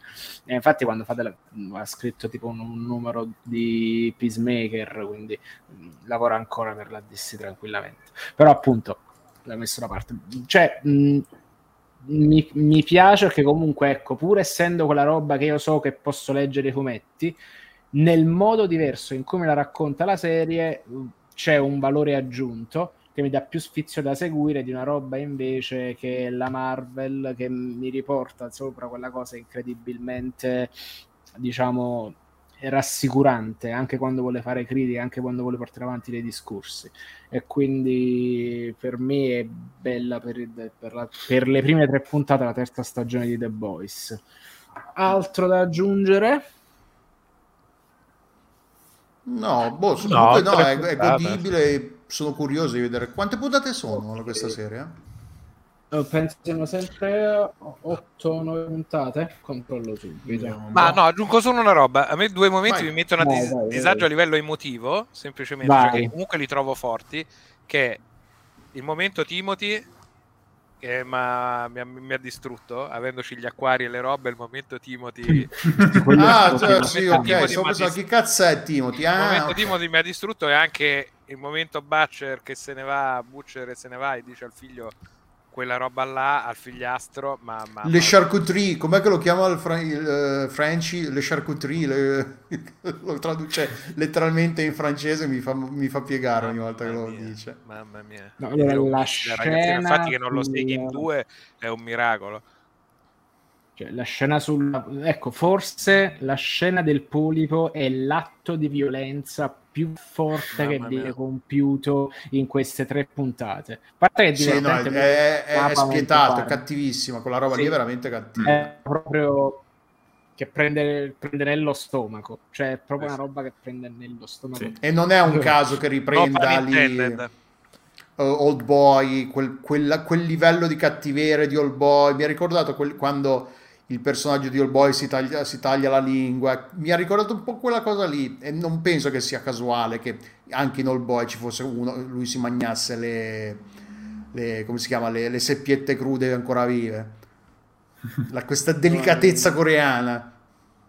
Sì. E poi lui che sì, lo guarda che... e fa no, mi sta chiedendo pietà, ha detto no, è una roba che mi ha spezzato.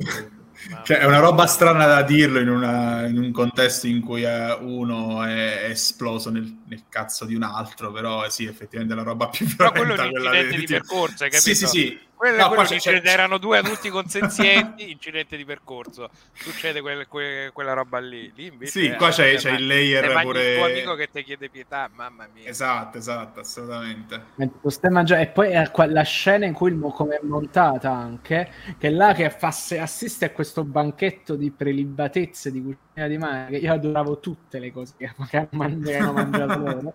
Però la, e poi e lui vedi, lo vedi in costante disagio, che comunque ricordiamo ricordiamolo, essere un molestatore, uno che sta... No, no, ma è chiaro, sono tutti delle merde. È una merda, però appunto proprio un'empatia assurda per lui che è uno stronzo che si deve mangiare il suo amico. Tra l'altro il suo amico, il suo amico che magari si farebbe per una roba strana di uomo. sì, no, che, no, quel momento là pure. Tutto sì, molto super, ma soprattutto la moglie nuova che gli manda il messaggio adesso magna te Dimo di non rompere il cazzo proprio spietato a livello no, sentimentale veramente... verso tutti. Mi diverte molto eh, l'attore sì. che dice che riceve gli hater su Twitter dei fan di Aquaman. Che non sopportano che lui sia la presa per il culo di Aquaman e lui si ammazza dalle risate. che cioè, ma poi mi ha fatto anche molto ridere quando a un certo punto hanno fatto, la, hanno fatto il fito dash dello Snyder's Cut. Ho detto ringraziamo i nostri fatti sì, fatto rilasciare la versione completa. ma pure lui si fa la PR nel bagno e si fa cioè, eh, cioè The Voice è tornato punto che gli vuoi dire più grazie gli vuoi dire grazie bene Diro tu eh. Per rispettare diciamo, la tua nomea ti sei sì. letteralmente succato la cosa peggiore uscita questa settimana Obi-Wan Kenobi? cioè, ah, no, ti piacerebbe, okay. ti piacerebbe. Anche se stiamo parlando comunque di un altro che, che usa la forza per, uh, per sì, le sì, sue sì. magie. Hai visto, hai avuto il barbaro coraggio di spararti il, la, il docu, docufilm di, su Gianluca Vacchi. La geografia. La geografia. Chiamiamola col suo nome. Sì, eh, o, o, truffa. Avevo capito la geografia. la geografia, sì. la geografia. Allora, sì, è uscito su Amazon Prime Video Gianluca Vacchi Mucho Mas, che, che sin dal titolo promette molto di più.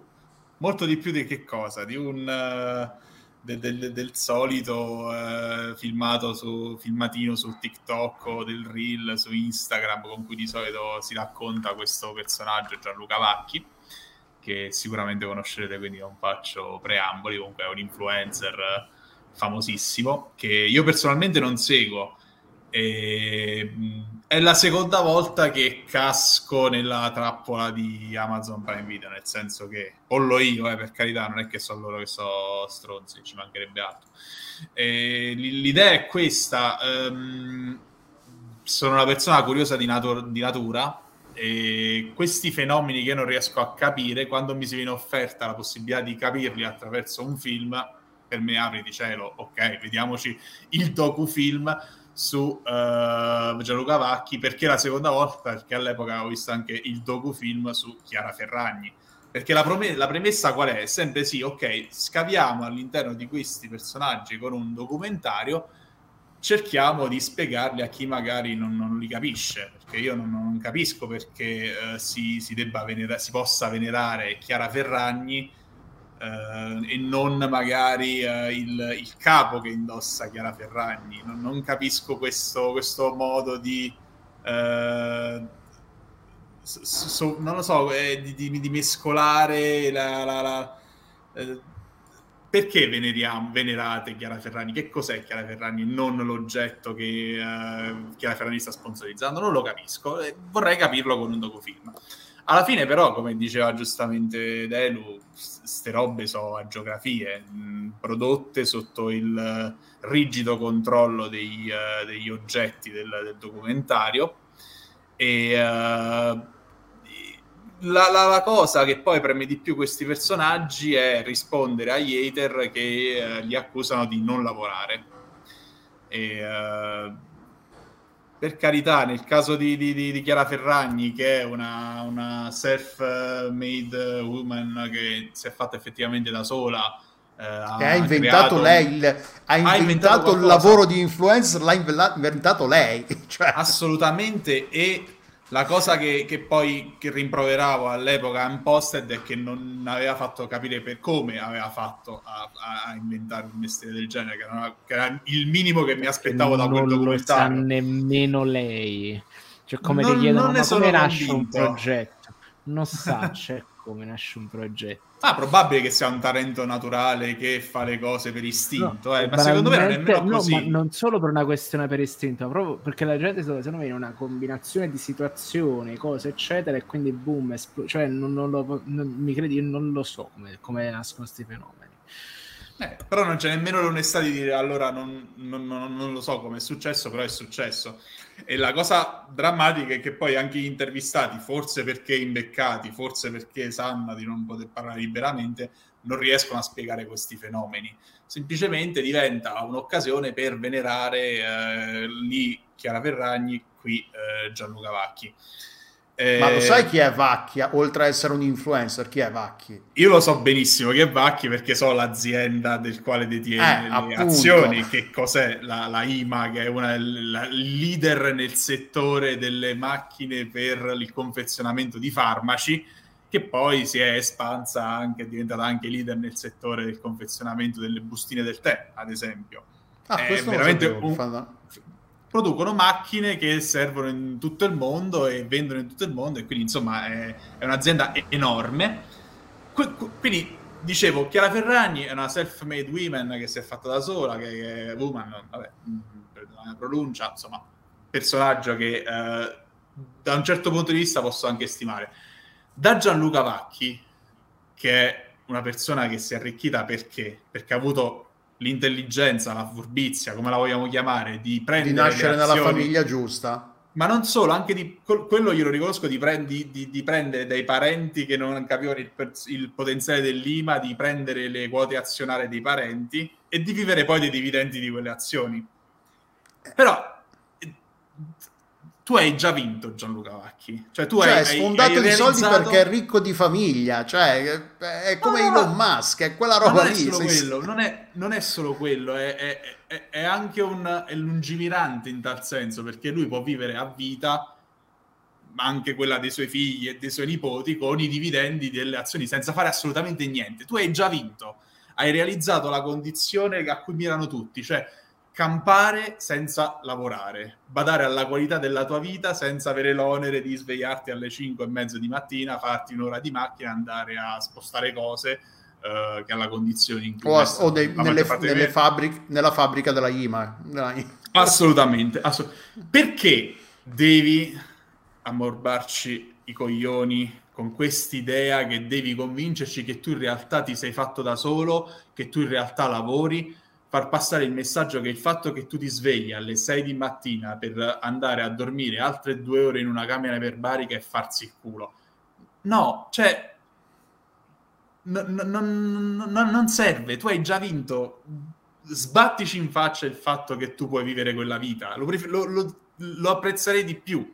E invece no, tutto il documentario è io mi faccio il culo per mantenere questo stato di forma eh, e tra l'altro non è vero che io sono stato allontanato dall'azienda di famiglia, anzi io... Eh, ah sì, perché le voci sono... l'hanno tenuto lontano perché è uno che, ci... che, che, che, l'avrebbe mandata in rovina, c'è anche questa voce, voce mai voce, confermata. Voce, sì. vabbè, no, non è vero, anzi... Sono i maligni. Sono una persona sono una persona che ha anche idee geniali, tipo aprire una catena di kebab. Cioè, ma porca puttana, cioè, perché? Non ci ha mai pensato nessuno di aprire una catena no, di negozi di kebab. No, Sei pazzo? No, assolutamente. Se e ne aprono, ne aprono uno al massimo, non due o tre. No, con una mascotte tra l'altro di dubbio gusto vabbè lasciamo ah non, non, non, ho mai visto questo non lo sapevo neanche tra l'altro qual è la mascotte avuto... del, del, della catena eh, non del negozio della catena cercate vacchi eh. kebab ah ok eh, vacchi kebab ah, vacchi, eh, è praticamente non so che, se sembra che tipo... bus si chiama la catena? Sì esatto. E, e prende la, la, credo la mascotte sia un, un tronco di kebab stilizzato con la corona cioè proprio per fare idea sì una roba del genere sì sì. Pazzesco un kebab quello che vedi dietro il bancone rosso. Vabbè questa è l'idea geniale di Vacchi perciò è cioè, alla fine è questo il discorso, cioè Mucio Mass in realtà no, in realtà alla fine del documentario si scopre che eh, veramente non c'è nient'altro oltre i post, se non, ma questo lo sappiamo per vie traverse, eh, una sequela di, di storie di eh, personale vessato perché non gli hanno portato le punturine di, eh, di testosterone o di colfo costrette a ballare. Queste sono questo è il bucio mass dietro il fenomeno di Vacchi. Ma non si vede nel documentario, perché nel documentario Colf e Camerieri sono tutti contentissimi di fare i video su TikTok di, di Giorgio Cavacchi e di partecipare con questi balletti.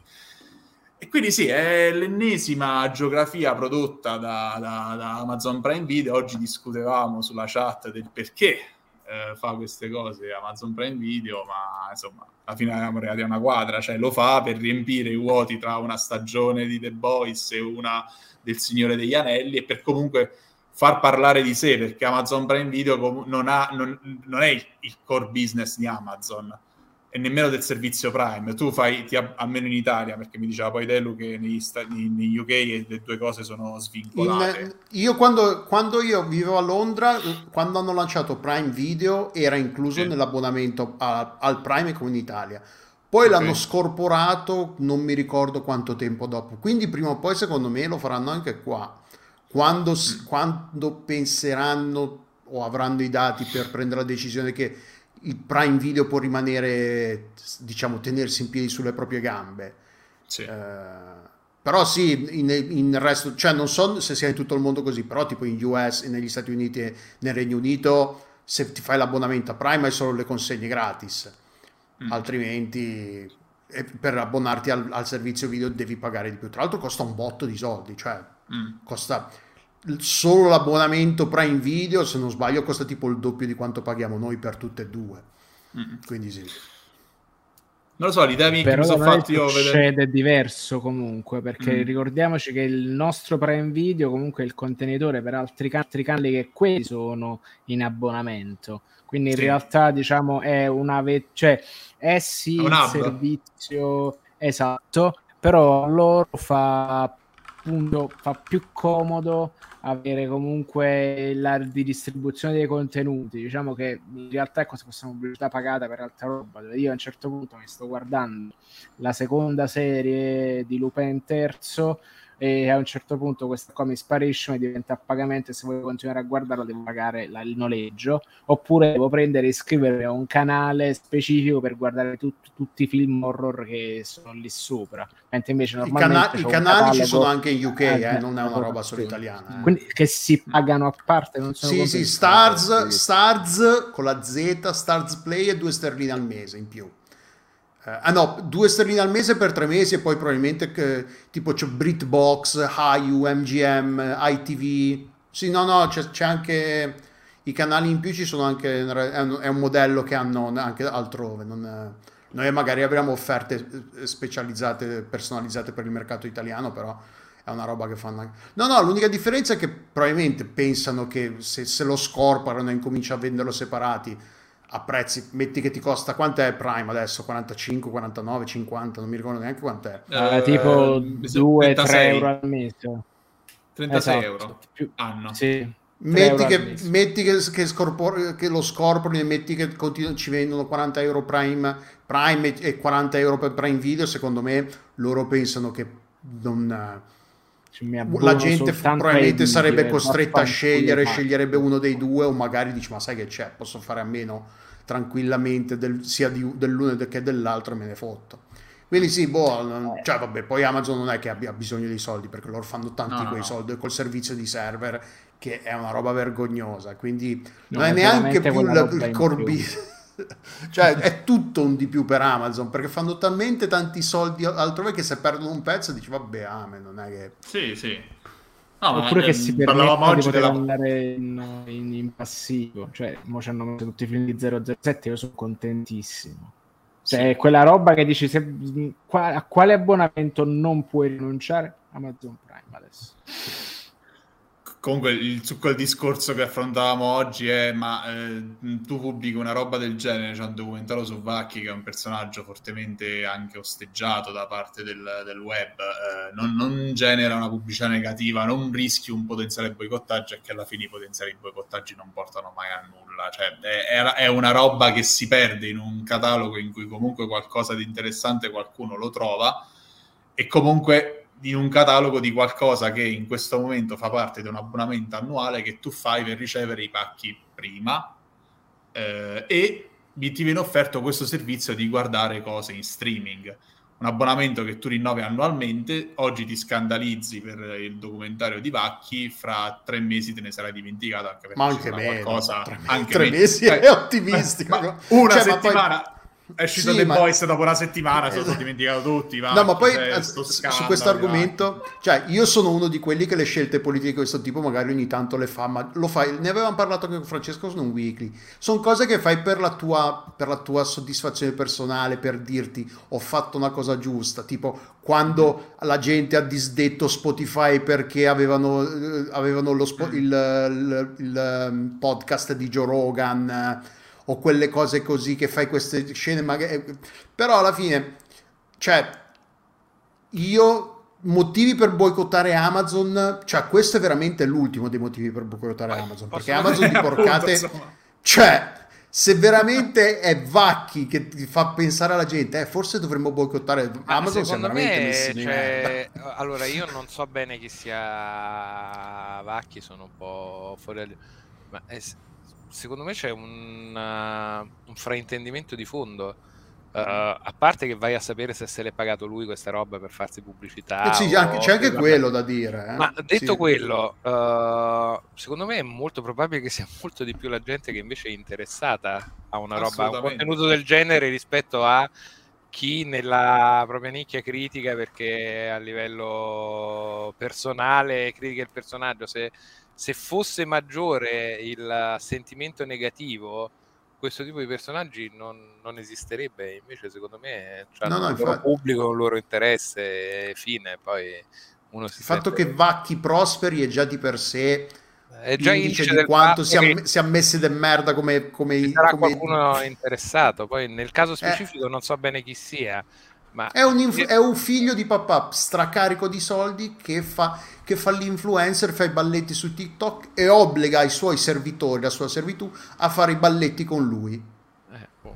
È, que- è, quel genere di persona. E poi è un bell'uomo, è tutto tirato al lucido, eh, fa un sacco di palestra, c'ha i tatuaggi, cioè anche c'ha presenza fisica, quello non lo metto in dubbio. Però è uno, Diro intanto abbiamo perso Diro, deve aver perso la connessione. E... Però sì, cioè, è quel tipo di persona, uno stracarico di soldi, cioè, è già di per, di per sé eh, parte ricco di suo. Eh, e fa sì, l'influencer. No, è pieno di, di, di, di personaggi che sono lontani dal mio sentire o dalla mia sensibilità, ma che cioè, se no non ci si spiegherebbe fenomeni come Paris Hilton, le Kardashian. Sì, è quella roba lì, è quel uh, genere. È, è, è fa... Che dote ha? È ricco. Eh, ma mm-hmm. pensa a Briatore. Sì, sì, ma che, che, cioè, viviamo in un mondo in cui essere ricchi è, è considerato una dote, cioè non le, come l'essere ricco, non l'esserseli guadagnati come cioè, è l'essere lì ricco di per sé è una dote, un, una, un, tra i benefici uh, del personaggio sul, GD, sui giochi di ruolo, sei ricco. Un po' come la battuta, di, la battuta di Batman in, cos'è, in Justice League, il tuo potere qual è? Sono ricco. È quella Sono roba lì. sì, oddio, qua... Eh il Bacchi aggiunge un layer nel senso che non è solo il fatto di essere ricco ma lui dice ho sdoganato l'idea di eh, essere quello che voglio essere con le risorse che ho a disposizione quindi lui ha questo slogan fratello caro in realtà io non so quello che fai, ma tu è facile se tu hai tanti soldi essere chi, chi vuoi essere, capito? Sì, sì, sì, sì, cioè, sì. Qua a un certo punto siamo stati a Milano, ci siamo fatti uno di quei conti in tasca con i miei colleghi che stavano là, a un certo punto avevano detto, eh, fra, tu a un certo punto devi fare delle scelte. Ecco, eh. appunto, non è esatto. proprio così che puoi fare, anche tu con i mezzi che c'hai fai delle scelte. Il problema è che se tu hai molti mezzi, a un certo punto il tuo ventaglio di scelte diventa molto ampio. Quindi sì, sì. No, ma, puoi eh, anche farti quello, documentare su te stesso.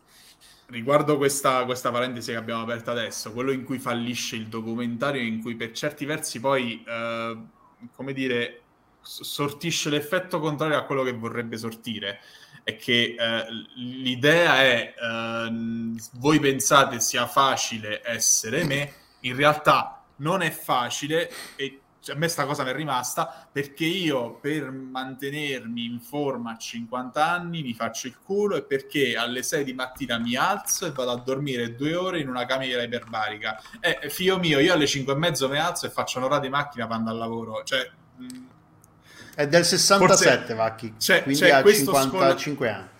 C'è questo scollamento tra la realtà in cui viviamo noi comuni mortali è la realtà di Vacchi, per cui tu fai un documentario in cui vuoi farla passare il messaggio che essere te è molto difficile e tu fai innumerevoli sforzi, però quando poi mi vieni a dire le cose che fai per essere così, a me viene un po' da, da darti una carezza e dire bene, Ma okay. che carezza, schiaffi a due a due finché no, non vengono dispari, dai. No, non so, io non, non, non, aborro la violenza, assolutamente. No, vabbè, sì, ok. Questa qua non è violenza e basta, via. questa è violenza sociale, diverso. Guarda, date, sì, secondo sì, me tristemente c'ha ragione lui, se qua che so 40 minuti che ne stiamo parlando, ha vinto lui comunque, che sia bene. Ma io lo dico, lui ha vinto, ha, ha vinto che se ne parli. Ma, ma sì, aveva già vinto anche prima di noi, eh? cioè il, pro... Vacchi è comunque ah, ma certo, mica siamo di soldi. Non... fatto vincere. No, infatti, non... quindi do... cioè, la... meno male che ne hanno parlato su Outcast, se no pensavo che erano soldi buttati a cesto. Immagini... È esattamente no, quella no, storia Barbara D'Urso di, di, di quello che voglio dire. I ragazzi di Outcast hanno parlato di me, adesso no, no. l'obiettivo della... Quello che volevo dire è che non ci dobbiamo sentire in colpa per dire eh, abbiamo contribuito anche noi al suo fenomeno. No, cioè anche no, se no, ci, sare- ci, fosse stato il suo fenomeno, è comunque uno che sta sfondato di soldi e che lo, è, lo era, lo è e lo sarà. Quindi a meno che non, inve- non investa in F- NFT e Bitcoin e, per- e perda tutto così. Cioè il nostro parlarne sì, è che ci divertiamo tra di noi, con gli ascoltatori che ci ascolta e tutto il resto, però nell'economia del- della macchina influencer è, è, è già troppo la nave salpata da Mo. Da sì, Mo, no, sì, certo, però fa parte, intendo dire che facciamo parte del meccanismo. È una, eh sì, purtroppo sì, contenuto e pubblicità di quel tipo là. Quindi uno C'è... magari, se uno solo dei nostri ascoltatori, uno incuriosito da questa chiacchiera, si va a vedere, mette un più uno a quella visione là, e, uh, uno gliel'ha già dato Dio. Sì, sì, ma ma infatti, non, infatti non mi sento in colpa per averglielo dato, infatti, leggo no, spesso no, ma, su internet di. No, no, no, aspetta, nel senso... In colpa, eh. leggo di molti che dicono eh, è una vergogna che c'è gente che si ma che, cioè, che vergogna io ho visto un film è brutto, bello speravo di che fosse un po' meglio che mi aiutasse a capire un fenomeno non, non, non mi ha aiutato ma poi cioè, nemmeno è ver- del tutto vero perché nel suo essere totalmente privo di interesse è, interessante forse anche per quello. Quindi c'è...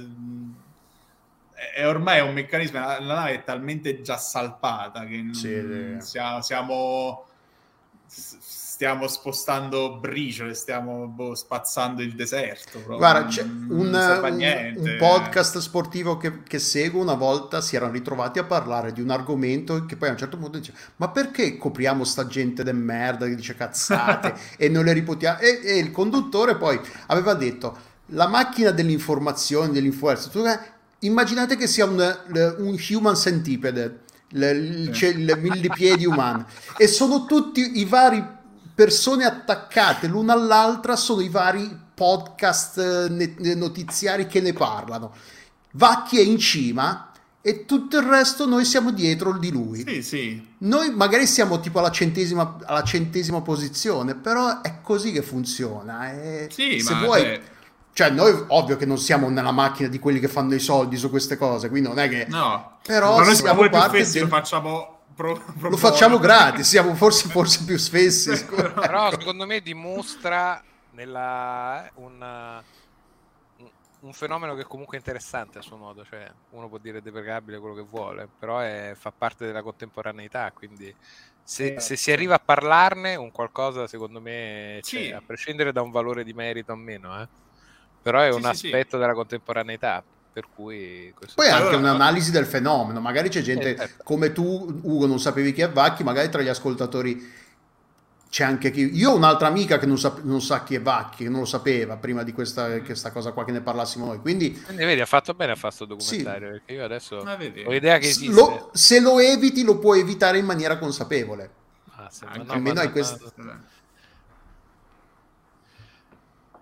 Vabbè, Ma parliamo del abbiamo... Vacchi di Star Wars. Esatto, esatto. Parliamo appunto di una roba che invece è impossibile da evitare ed è appunto il polemicozzo su Obi-Wan Kenobi ed è un minuto e un'ora e Ah, io non l'ho guardato allora, non lo, e non penso bravo. che lo guarderò perché continuate a parlarne talmente male su Slack che a sto punto, no, dopo essermi spaccato le palle con, con The Mandalorian, non me la sento di... Allora, diciamo che se tu già ti sei spaccato le palle con The Mandalorian, tutto quello che è stato proposto di seriale su Star Wars è tutto quanto peggio. Beh, onestamente peggio. Questo Posso qua, che... per capirci, si posiziona eh. un, per adesso un gradino sopra Book of Boba Fett, ma qualcuno dal, dal, dal, fondo potrebbe anche dire che... No, io non sono d'accordo. Io per esempio Vai, non sono d'accordo. Io.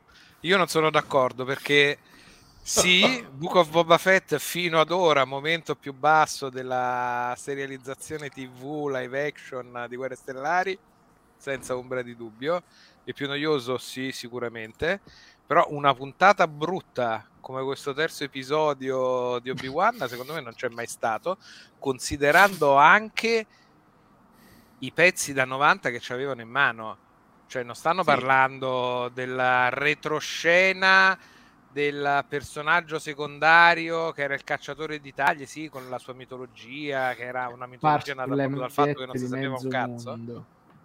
Ma eh, qua invece abbiamo il, eh, i tu, tra i due personaggi, il, il, cattivo principale di tutta di tutto, di tutto, diciamoci la verità, quello almeno con uh, maggiore roba. Il, è uno dei cattivi maestro, più famosi della storia. Sì, maestro Jedi secondo, forse dopo Yoda, più importante di tutto. È un momento di incontro tra due personaggi chiave di tutto l'epos de, de, de, di Guerre Stellari girato in una maniera di una sciatteria che non ci si crede come messa in scena la miseria proprio nera de- della mancanza di immaginazione del gusto del la cinema sai, la cosa peggiore è scritto proprio con la penna nel sedere che è altro che il, l'uomo nel pisello dell'inizio di The Boys. Ma proprio questa te la scrivo così guarda discarica di Malagrotta esterno tu... notte. Se guardano eh. ma sai che c'è? Me ne vado un po' dietro la prima duna accendo la spada, so cacato, è tutto blu. Arrivo io, la spada è rossa, stai cacato. Ma una roba inguardabile, una roba inguardabile, Tremendo. una mancanza di ritmo, poi proprio di raccordo, di montaggio, proprio tutto sciatto visivamente, proprio tutto sì. sciatto. La seconda puntata aveva un suo qualcosa e a me per esempio di questa serie il fatto di Baby lei che hanno detto oh Baby funziona mettiamoci adesso ecco. facciamo tutti i personaggi baby adesso facciamo come che erano i personaggi come i baby Looney Tunes. I Looney Tunes esattamente stavo pensando a quelli. Adesso facciamo le versioni baby di tutto perché piace e tira un sacco. Be- baby Leia carinissima la cazzimma del personaggio secondo me molto centrata la bambina molto centrata ma tutto il resto veramente ignobolo ignobolo. Sì. Ma, infatti, tu prova a immaginare, e questa alla fine il nocciolo della questione, il confronto tra Boba Fett, Book of Boba Fett e Obi-Wan Kenobi. Eh, il punto Beh, il più basso che non è stato eh, raggiunto. No, no, diciamo. tu, tu fai, fai, mente locale. Fai mente locale. In atto, il peggior Boba momento è brutto di Boba no, Fett tu... di Obi-Wan. No, no, tu di Io ho paura prova a fare mente locale, no? momento Ok. Prova a fare mente locale. Allora... Qual è il peggior momento di Darth Vader in tutta la saga di Star Wars? Eh, io che Obi-Wan eh? non è ancora stato arrivato e non è ancora arrivato. No, no, no, no, no. prima che arrivasse Ma Darth Fener o Anakin? Darth Fener o Anakin? Darth Fener, Darth il no, il no finale di episodio 3, il no finale che di episodio comunque, 3. Che comunque è una scena evocativa alla Frankenstein con lui, cioè, C'ha, c'ha il Perché suo perché. comunque, cioè, sì, sì. Non è la, la, lotta con le torce in mezzo alla cava di marmo de, anonimissima di, di, notte. Cioè, questo è veramente il punto. Ma non solo poi, ma poi c'è il modo in cui... Cioè, co- come si riprende... Manuale, come riprendiamo con la macchina da presa Darth Vader dal basso verso l'alto, perché così è più imponente eh, che cazzo ne so, l'andatura lenta, il respiro, qua c'è, c'è quella ripresa quando lui arriva al villaggio che sembra un nano, sembra Lord è terribile. Casco. Sembra Lord Casco. Lo riprendono dall'alto, c'ha sto casco enorme che copre tutto, sembra più la parodia di, dei Griffin, Stewie Griffin che va in giro col casco enorme per uh, fare casino. Sì. Ma ti dirò, allora sul, sul, campo lungo sono d'accordo con te. A me all'inizio eh. aveva fatto strano quando si presenta là Perché uh-huh. dico, non te lo sei giocato qua, te lo sei giocato alla fine uh-huh. dell'altra puntata e poi mi hai fatto vedere la scena all'interno che nel trono su Mustafar dove dice sti cazzi del grande inquisitore, a me me lo dovete sì. portare.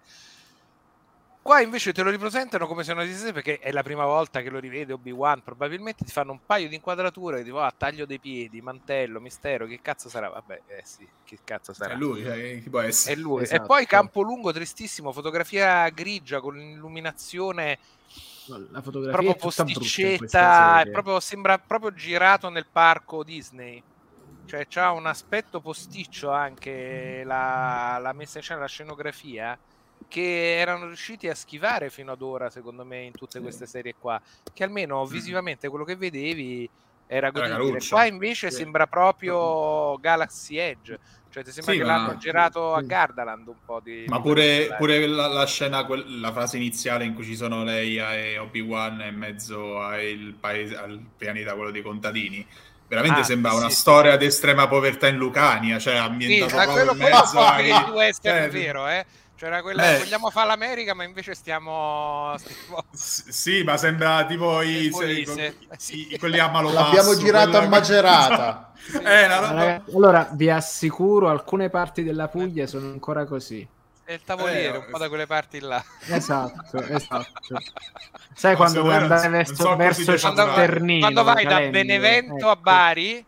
Eh. e ti passi un attimo quella zona là Esattamente, esatto. quella, quella. Ci, sono le, ci, sono anche le, le paleoliche praticamente, sì, sì è così.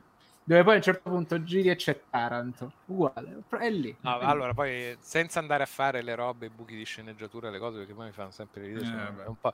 però qui effettivamente vedi delle robe che ti cascano i coglioni a terra, dice, ma cambia inquadratura, ma non te ne rendi conto in fase di montaggio del passaggio a livello, che c'è... no, della, Dio, quella roba, eh? cioè, leva la... basta che mi levi l'inquadratura dall'alto che mi fai vedere che giravano intorno, stanno andando a piedi, qual è il problema? Non capisco, perché la devi mostrare quella roba. Perché? Ma lo puoi scavalcare, è alto come un metro un cazzo, cioè. Esatto, no. non è manco la questione dice il buco di sceneggiatura, è proprio una cosa che, che non è stata è brutta da vedere.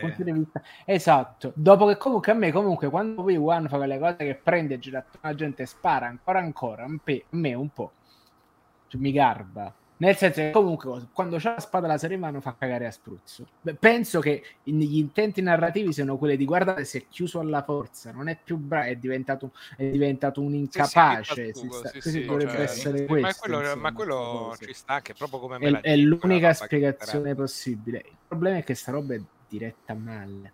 Però è comunque, ripeto, non è goffo come si muove goffo o, uh, Boba Fett in qualsiasi puntata cioè, comunque, sai, fai movimenti, giri intorno alla cosa, spa- cioè alla fine, nel momento in cui là in cui arrivano quelli a fare il blocco e vanno a fare la persecuzione e l'identificazione, là comunque si tira giù con agilità sei cristiani, quasi con nonchalance. Allora dico, mm, eh, ma fa che poi poi succede quella cosa al buio, ma pure il momento che dovrebbe essere epico di lui, di, di Darth Vader che arriva e, e, e semina il panico tra la popolazione, soffocando e spostando coda della gente, l'ho trovato un po' gratuito. Mi ho detto, beh, che tu ma lì fa la bocca, lì fa fare... la bocca, là sta facendo la bocca, però è girato male, perché a livello narrativo... Sì, è girato male. Quella la riesco a capire come scena, stai cercando di tirarlo fuori, come ti hanno spiegato nella prima puntata, che Jedi non gliela fanno, che appena c'è un innocente in difficoltà eh, sfilano sì. fuori. Quindi appena lui arriva, Obi-Wan fa l'occhio verso la telecamera di turbamento, Darth Fener alza la capoccella e dice mm, sento Obi-Wan e allora inizia ad uccidere un po' di civili per provare a stanarlo però è proprio come messa però, in scena è, roba, è però, sì, è terribile è proprio grigetta trista illuminata tristezza. È meglio o peggio di Anakin che ammazza i Tuscan Raider? No peggio come peggio. girata ah pure peggio. no no ma questa è la roba di Guerre Stellari girata peggio che ho visto io ho visto un sacco di roba fan made di corti sai quelli che si mettono con le spade laser post produzione Alcun... ma molto meglio di questa roba qua. Questo proprio. Eh, oddio, c'è comunque sempre l'inseguimento tra motorette in bucco Boba Fett. Eh, attenzione. Cioè, no, che, no, che, cioè, che, questo... me... no, là può essere risibile, può non piacere l'idea che ci sono i roccabilli che si uniscono a lui, però secondo me non è girata male come sta roba. Dici, qua, cioè, qua c'è, c'è, qua è proprio che proprio quello che mi stai raccontando dovrebbe essere forte cioè un eh, momento effettivamente sì, forte emotivamente girato carico proprio, girato proprio proprio sciatto cioè proprio sai che inutilmente dimesso cioè, oggi non c'ho questo... voglia cioè, cioè, Boba Fett sembra la, una roba girata da uno che non, non, sa come girare una roba gangster che sembra strano perché alla fine è Robert Rodriguez però è così cioè è proprio uno che si è trovato ad avere a che fare con materiale voleva fare la serie gangster con Boba Fett che si appropria del potere su a scapito delle famiglie di Tatooine, però sembra veramente una, una rissa tra scappati di casa che si lanciano le pietre dentro a una, una eh, piazza, insomma, anche, è esattamente quello che è, infatti. Perché e... poi vedi quando ci sta lo esatto. stacco, quando poi ci stanno quei 5 minuti di Mandaloriano in, quella, in eh. una delle penultime puntate, dove sta là eh. che fa il massacro nella macelleria. Dici, ah, la serie è interessante allora, però ti rendi conto che non è la stessa eh. serie, stai guardando un pezzo di un'altra serie che hanno preso e ci hanno inzippato là dentro. Sì, e, non, non, non so, soffre di problemi di, di, scala The Book of Boba Fett, oltre di... di... Però qua allora, tu veramente, cioè, tu qua c'hai un manuale, c'hai un manuale di 70, di, di, di ormai sì, 70, no, quasi 80 anni No, che cazzo dico? Dagli anni 70 che scrivo 80 anni. Oh, cioè, cin- ma cioè 50 anni. Molto più vecchio di quello c'hai... che sono. sono 90 anni c'hai... che c'è guerre stellari. c'hai 40 barra 50 anni di manuale di come si gira Star Wars quando di mezzo ci stanno Darth Vader e Kenobi. E non è ingiustificabile che tu faccia una roba del genere così ingiu- inadeguata, dimessa e proprio povera, povera visivamente. Cioè, vuol dire che eh, proprio per non, non sai... parlare del fatto che riesce a risultare peggiore anche dell'ultima scena di uh, Rogue One.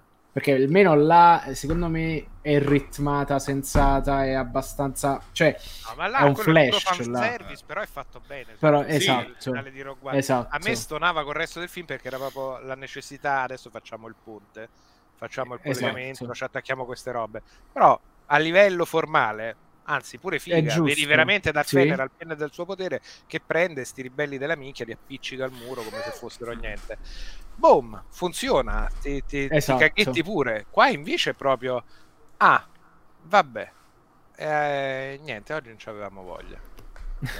no, anche fa, fa il campo lungo su loro che combattono, fa il campo lungo su loro che combattono con le spade laser in basso a sinistra, che questa è una cosa che fai quando lo scenario merita uno sguardo, no? Che so, su Mustafar, ok, sì, tutto il pianeta di lava con le strutture che cascano e ci stanno loro in, nel, nel, nell'inquadratura in basso a sinistra, piccolini che combattono e si vedono sulle spade laser. Ma qua veramente fai il campo lungo sul, sul buio, sul niente sul buio in una cava e, e, si vedono le spadine laser che si incrociano. Eh e si incrociano male, tra l'altro. Perché ricordiamo che Obi-Wan non c'ha, non c'ha forza, non gli regge letteralmente. Quindi fa. Ah! sì. eh, quello, quello guarda, ti dirò a livello di, di, di, di roba ancora a livello di idea sì, è, però... proprio, è proprio il girato è proprio il montato è proprio sì. la qualità cinematografica di come me la stai mostrando guarda hai detto la parola poi... giusta manca di qualità cinematografica sì. e di roba non la riesco per... a mandare giù e poi il finale su quella roba là del... mi dispiace ma là proprio mi è scoppiato il cervello a proposito dei campi lunghi visto che la settimana scorsa non c'eri paragone ai campi lunghi che usano in RRR. Ma come li usano in RRR? No, no, no. Ecco, cioè, cioè è proprio è per farti... l'opulenza meravigliosa. Qua è la miseria più totale, proprio c'è gente messa a pane e acqua. Là invece Che poi dici, ce l'avrai i soldi Disney per fare ste robe. Perché allora perché allora viene da chiedersi, cioè, avete tutti questi soldi e non sapete che farvene. Siete, cioè, cioè, siete uno spreco di, di soldi, di risorse. Ma perché, ma perché la locura è, è, stata bandita da Hollywood?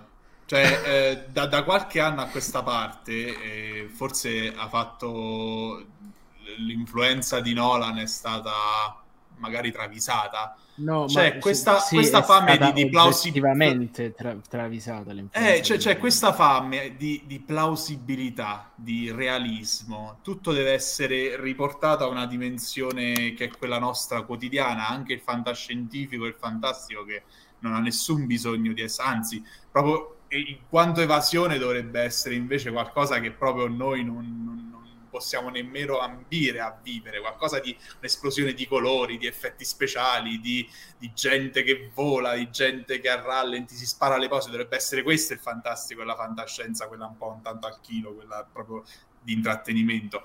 Invece a Hollywood, proprio perché è stata travisata la, la, la nolanata, eh, c'è questa tendenza a fare tutto dimesso, tutto realistico e i supereroi sì, però i colori li dobbiamo, la, li dobbiamo desaturare perché così sembrano più assomigliano è più autoriale così, no? Se desautoriamo la fotografia, ma, ma che cazzo dici? Ma guarda di RRR che è tutta un'esplosione di colori allucinante con le tigri in, computer grafica che escono dalle gabbie, che, gli animali, sti corpi, i muscoli, i peli pelosi, i maschi che si abbracciano e piangono, tutto colorato, bello cazzo, bello. Invece no, qua deve tutto, eh no, facciamo il campo lungo ca- alla cava di, di, di, marmo, al buio, eh, eh, no, però i colori non, però non ci è anche una cava particolarmente triste.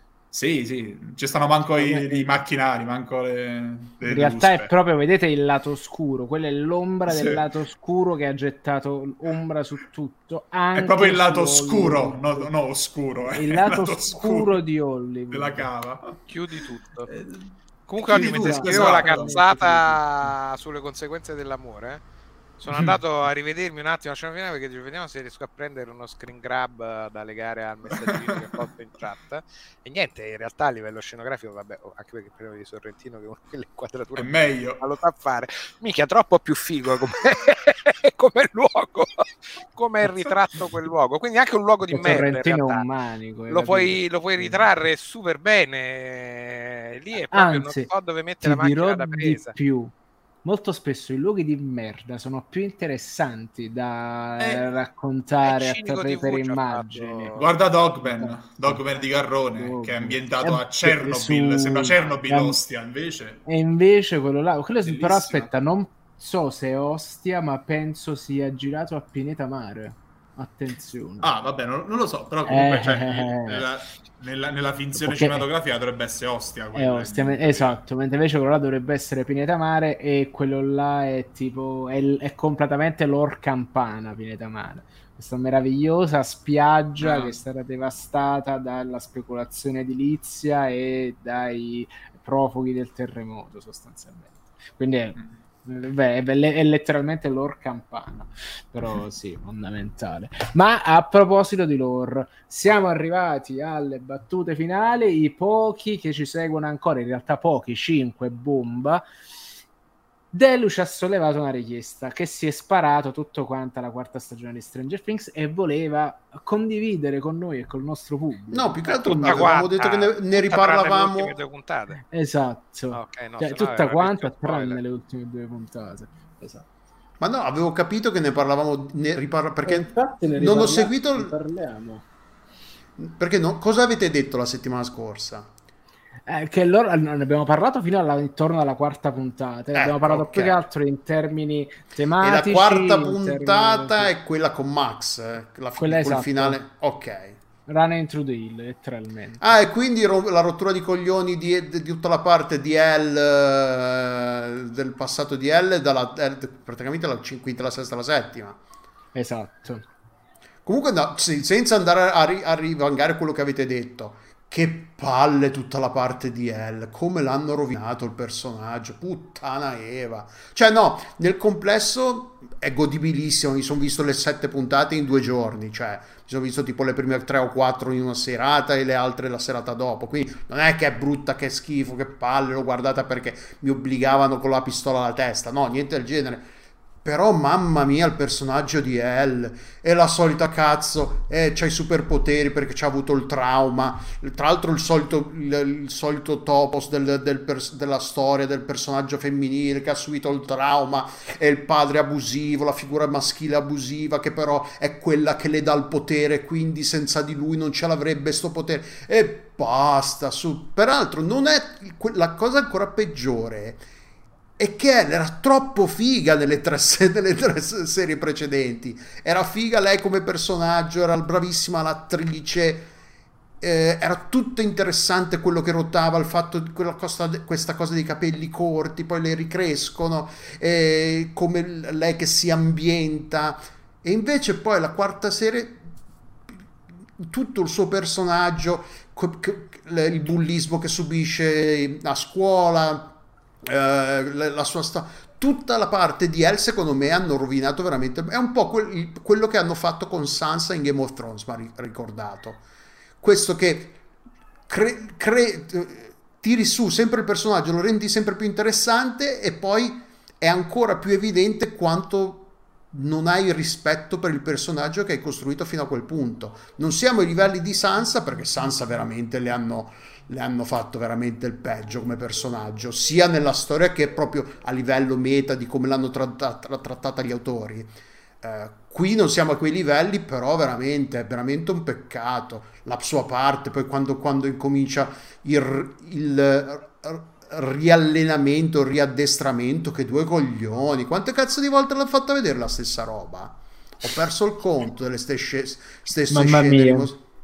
Pensa Era che tra l'altro importante in puntate che non è che durano tre, mezz'ora e quindi no, un'ora è un cazzo, durano più di un'ora queste puntate. Io cioè, non ma ho tagliale. così tanto Dello, ti dirò. Personalmente a me è sembrato uh, il problema de, dal sogno della libertà, oddio santo, adolescenza merda, eh, tutti i problemi della scuola, regressione e riscoperta delle origini, con poi invece secondo me anche non gestita male il fatto del suo terrore di essere il mostro e di doversi quello sia interessante le... uh, riscoprire do, la, do la roba che mi ha annoiato ma anche divertito molto cioè che ho trovato inutile al fine della storia è tutta la parte in Russia che mi divertono i personaggi perché vabbè per perché sono fighi i personaggi sì. c'è Enzo. la...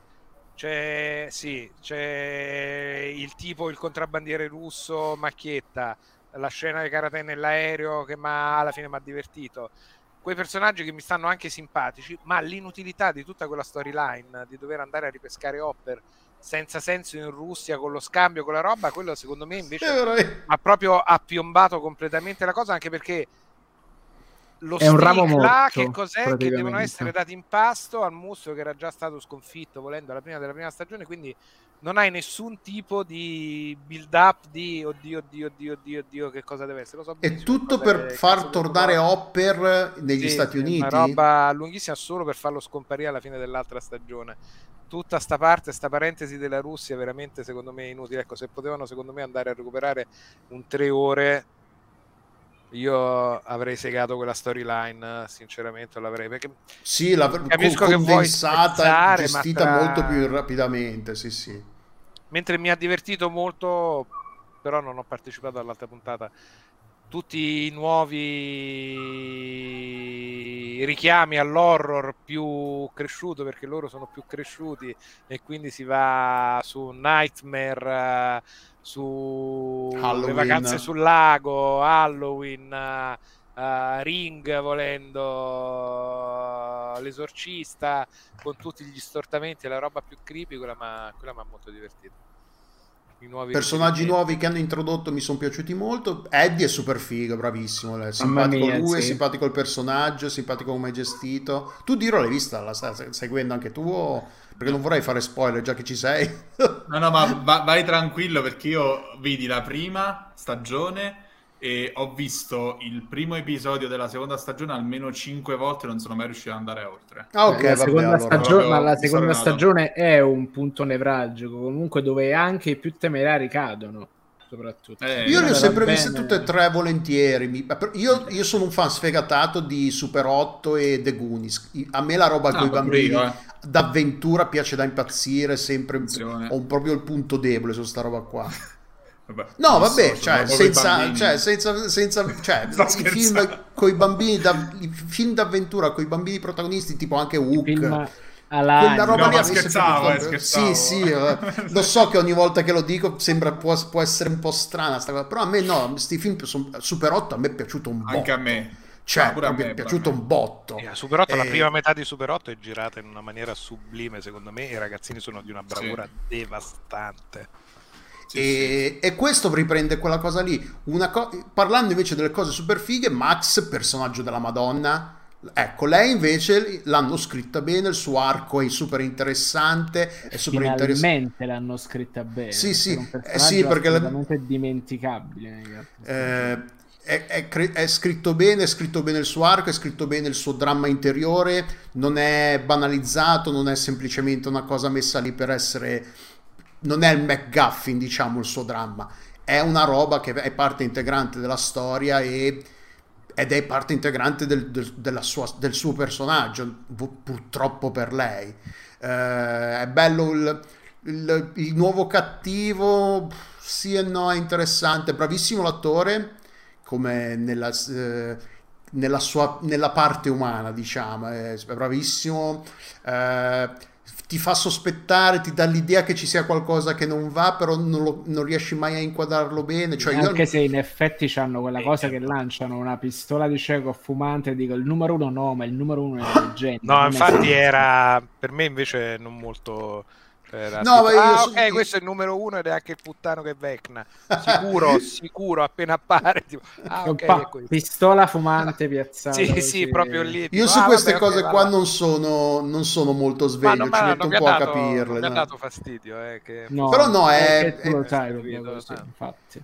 Però gli, il resto, un po' sprecata la parte con, con, i ragazzi che scappano dalla California. È divertente, ma anche lì è un po'. Non lo so, sembra che abbiano avuto tutti questi soldi in più.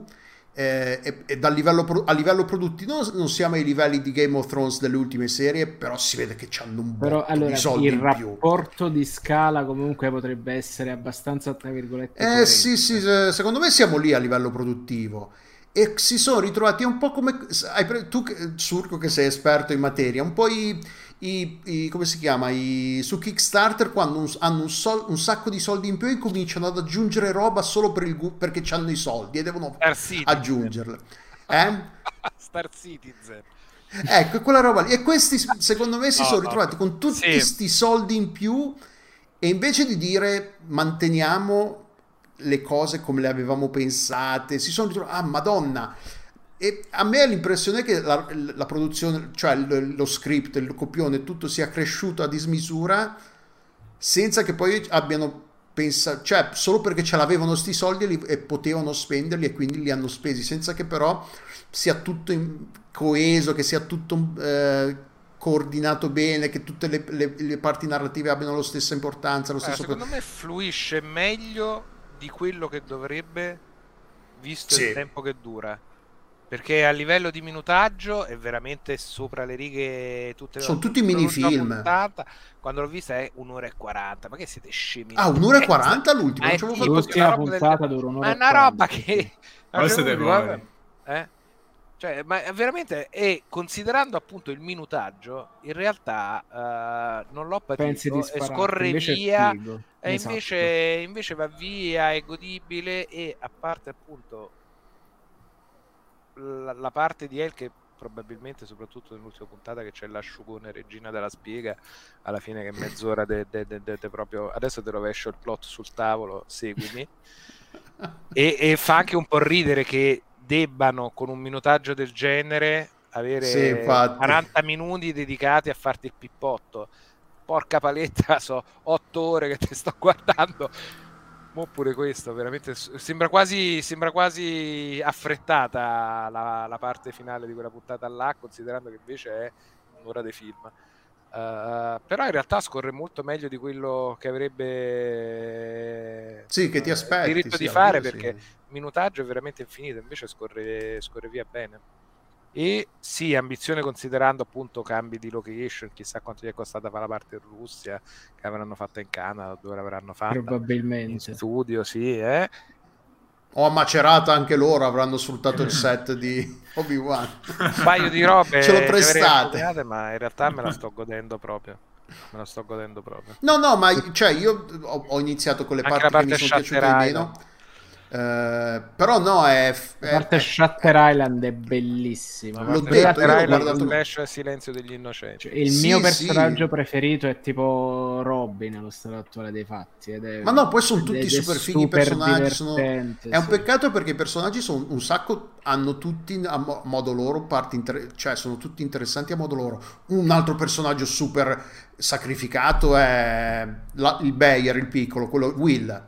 Minchia, lui, madonna, cioè, a parte che c'è tutto questo sottotesto del, del, del fatto che sia innamorato lui, anche lui di, del, del, fidanzatino di, di Elle, come si chiama la, il personaggio? Il protagonista, uh, il pro, uno, dei, cioè, uno, dei, protagonisti. L'attore, mi ricordo il nome dell'attore eh, perché è un nome particolarissimo che è Finn Wolfhard. Come fa, è un personaggio di un gioco di ruolo, fondamentalmente. Però il nome del personaggio adesso mi sfugge. Cioè, è Will, c'è tutto sotto, sottotesto uh, gay che dici, vabbè, ci, che, vabbè, che ci sta, cioè, fondamentalmente può anche... Però lui gli, gli danno quattro battute in, in, croce, quando è a schermo c'ha sto caschetto da stronzo e non, è sempre Allora io all'epoca ero portatore malzano di caschetto da stronzo pure tu. Possiamo avere delle foto, Surgo. Eh? Ci sono delle foto di un cassetto è un uguale. Molto, cioè, il suo personaggio è veramente super triste. L'hanno, anche un altro personaggio super castrato, super triste. Che, l'hanno, che tra l'altro sembrava, super, sembrava che alla fine della terza serie, ah, finalmente esce dal suo guscio. Eh, perché Will no, è sempre stato quello, e invece no, eh, è, è regredito. L'hanno messo anche in quella che forse il gruppo peggiore con le cose dopo quello della Russia. Cioè, quello con la Russia dice ok, è una storia narrativa che non porta da nessuna parte, però i personaggi sono fighi, allora mi diverto a guardarlo.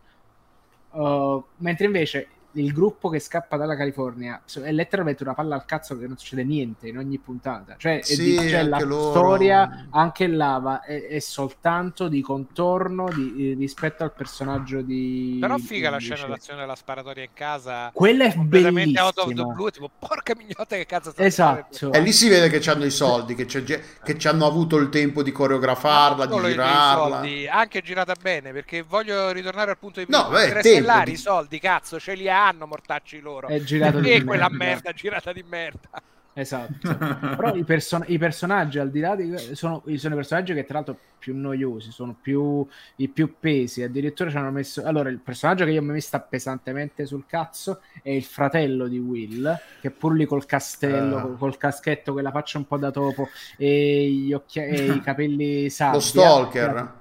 Eh, esatto, che ha avuto a un certo punto questa rivalutazione di Pineapple Express col compagno per dargli un po' di carattere che altrimenti era insopportabile. Sono stracontento che Nancy stia di nuovo tornando dalle parti. Che abbia il ritorno di fiamma. Esatto, ecco. perché lui è un personaggio completamente rivoluzionario, no, super, lui è bravissimo. umanizzato super divertente e comunque c'è un arco più interessante rispetto a quello che invece Io di lui con loro due con le ragazze è molto divertente è sì, sì, tutta la loro parte è, la migliore, è, è, è nettamente sì. la migliore della è, serie. è la parte che io chiamo la Scooby Gang che è quella che effettivamente porta avanti la trama che indaga cerca appunto di fare qualcosa per spingere la storia per dove stanno o per risolvere il problema iniziale. E quindi banalmente è proprio la cosa che io preferisco, che è anche un po' Goonies, anche un po' tutte quelle cose, diciamo prima, dei film con i ragazzini, e tra tutti i vari film per ragazzini che sono, quello là è quello che secondo me funziona meglio. Infatti c'è sì. la tensione, c'è momenti più horror,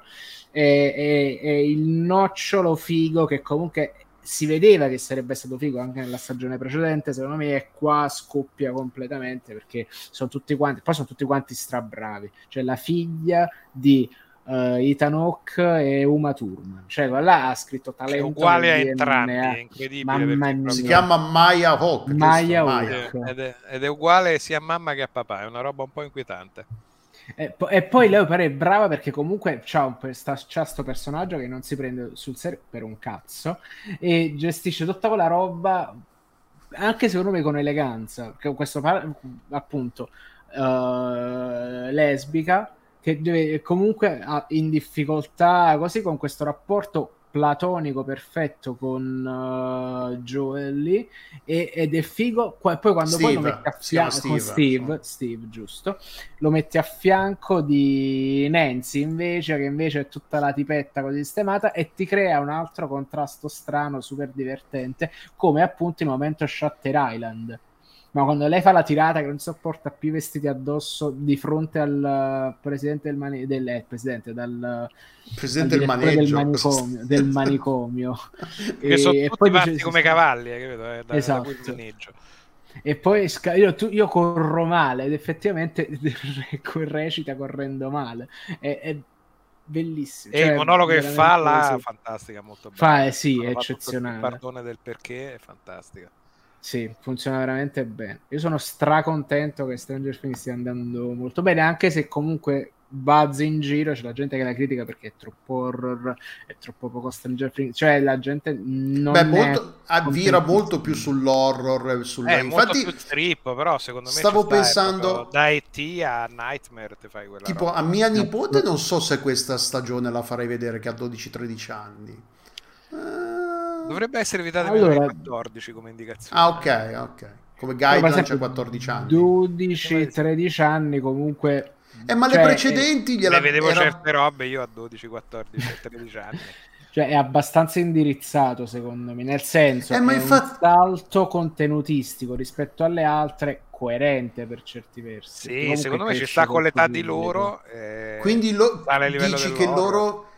Fa il, per, il, per, il, pubblico è cresciuto e invecchiato insieme alla serie, quindi quelli che hanno, avevano tipo 10 anni quando hanno visto la prima puntata della prima serie, ora ne avranno Non 14, so se è tanto 15. una questione del pubblico, secondo me è proprio legato sì, ma no, ci sta, no, no, no, dei personaggi, cioè i personaggi sono cresciuti, l'horror cresce. Dai bambini cresce... di E.T. si arriva agli adolescenti di Nightmare e quella roba là. Mm. Ma anche gli adolescenti di... Io ci ho trovato tantissimo, forse mi ripeto, ci ho trovato tantissimo Hit lui comunque Beckner gioca tantissimo con le paure, con, quel, con uh, il subconscio, a un certo punto è un ragno al centro di una tela, quindi mi ha ricordato molto Hit. Sì, ma sono tutte le paranoie dell'adolescenza, sì. le insicurezze Cazzo. dell'adolescenza. Infatti il mostro a questo giro è principalmente inter- interiorizzato, cioè ce l'hai dentro di te, è la tua esatto. depressione, sono i tuoi traumi, quindi c'hai già un vissuto, non è l'ignoto del mistero che non capisci, è una roba che ti arriva da dentro. Non spiegano il, il sen- qual era il, quel, quando ammazza il ragazzo di colore nel lago. Quello non, non, perché essendo nero non, non, merita un approfondimento, immagino. Lui non o magari un cazzo, eh. poi a un certo punto. O semplicemente oh, ma... prendono e lo tirano sotto, perché alla fine... Cioè, allora, ci... più che altro ma me lo sono perso io o non lo dicono qual era il no, suo... No, secondo me c'era qualcosa, me lo son... no, non lo dicono? Non c'erano dei... O magari vai a vedere e si scopre che era omosessuale, vai a sapere. E quindi magari nella squadra cosa... Chi no, però dire? in realtà hanno tutti dei traumi passati che non è l'omosessuale. Beh sì, sì, hanno, hanno tutti dei traumi evidenti. Brutte. Cioè, a lei è morto il fratello, senso di colpa a lei è, ah. lui è morto tutto il resto della famiglia. Uh, a lei Barb sì. abbandonata, tradita sul fatto che tra l'altro, attenzione, finalmente giustizia per Barb. Attenzione. Sì, la cheerleader Chrissy aveva probabilmente, non viene detto chiaramente, probabilmente anoressia comunque problemi sì, no, no, ali- alimentari. Sì, e comunque è legato sempre al fatto della figura materna abusiva anche sì, lì. Esattamente. Mm, sì.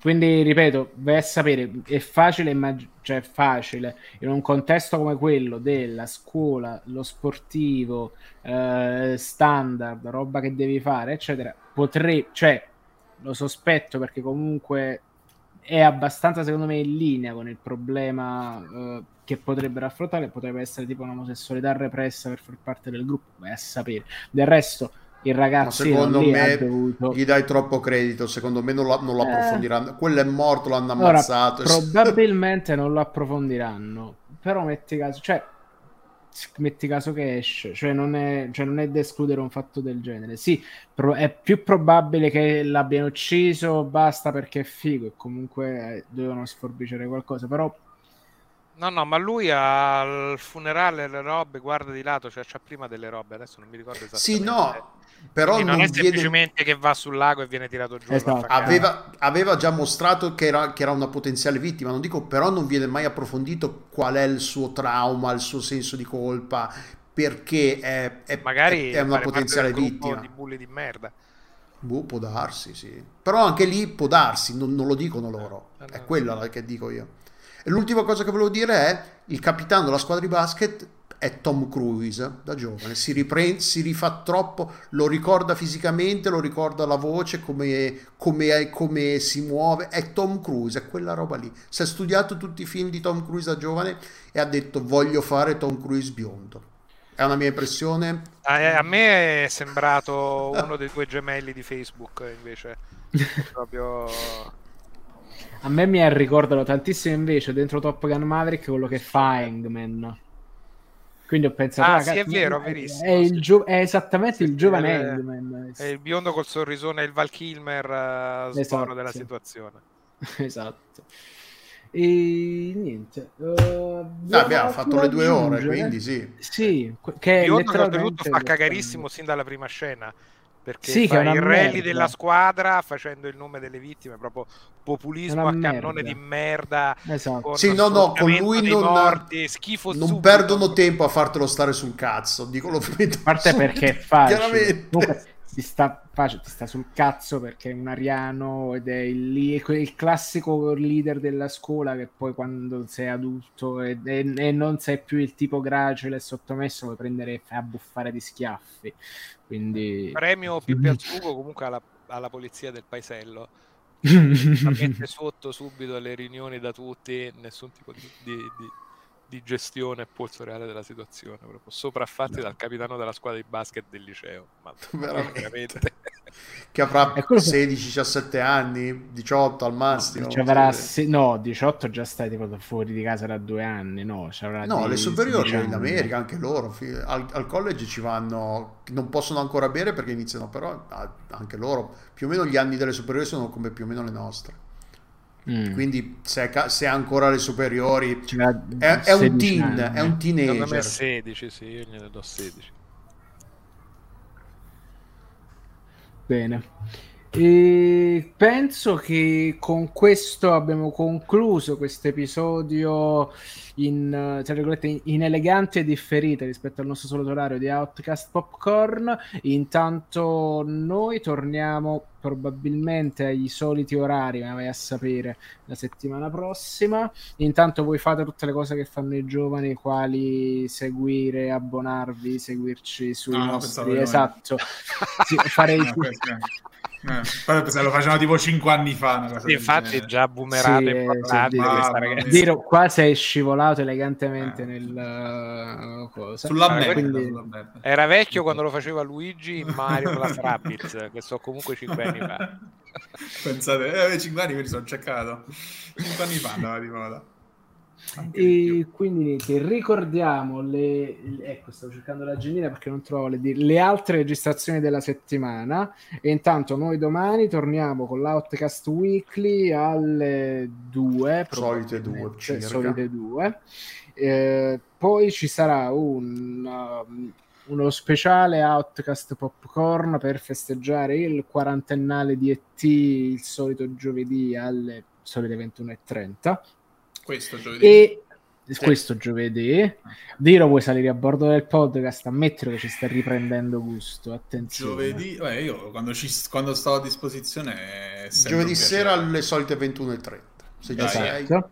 E poi ancora da decidere, perché devo deciderlo io, quindi è ancora nella nebbia più totale, tra un giorno tra sabato e venerdì che registriamo il nuovo podcast a fumetto. Ho finito, potrei quindi... partecipare parlando di un fumetto nuovo. 20th Century Boys che l'ho finito che lo sto ah, finendo ah bravo oh. bravo fondamentale Bella. giustamente un fumetto nuovo quindi con questo vi saluto ringrazio sempre rigoroso ordine in ordine crono, eh, orario Ronolfo oh, esatto. ordine antiorario orario uh, Ugo Laviano uh, uh, Alessandro De Luca e Alessandro Di Romolo grazie Ciao. ragazzi e Ciao. ci vediamo alla prossima ciao Ciao ciao.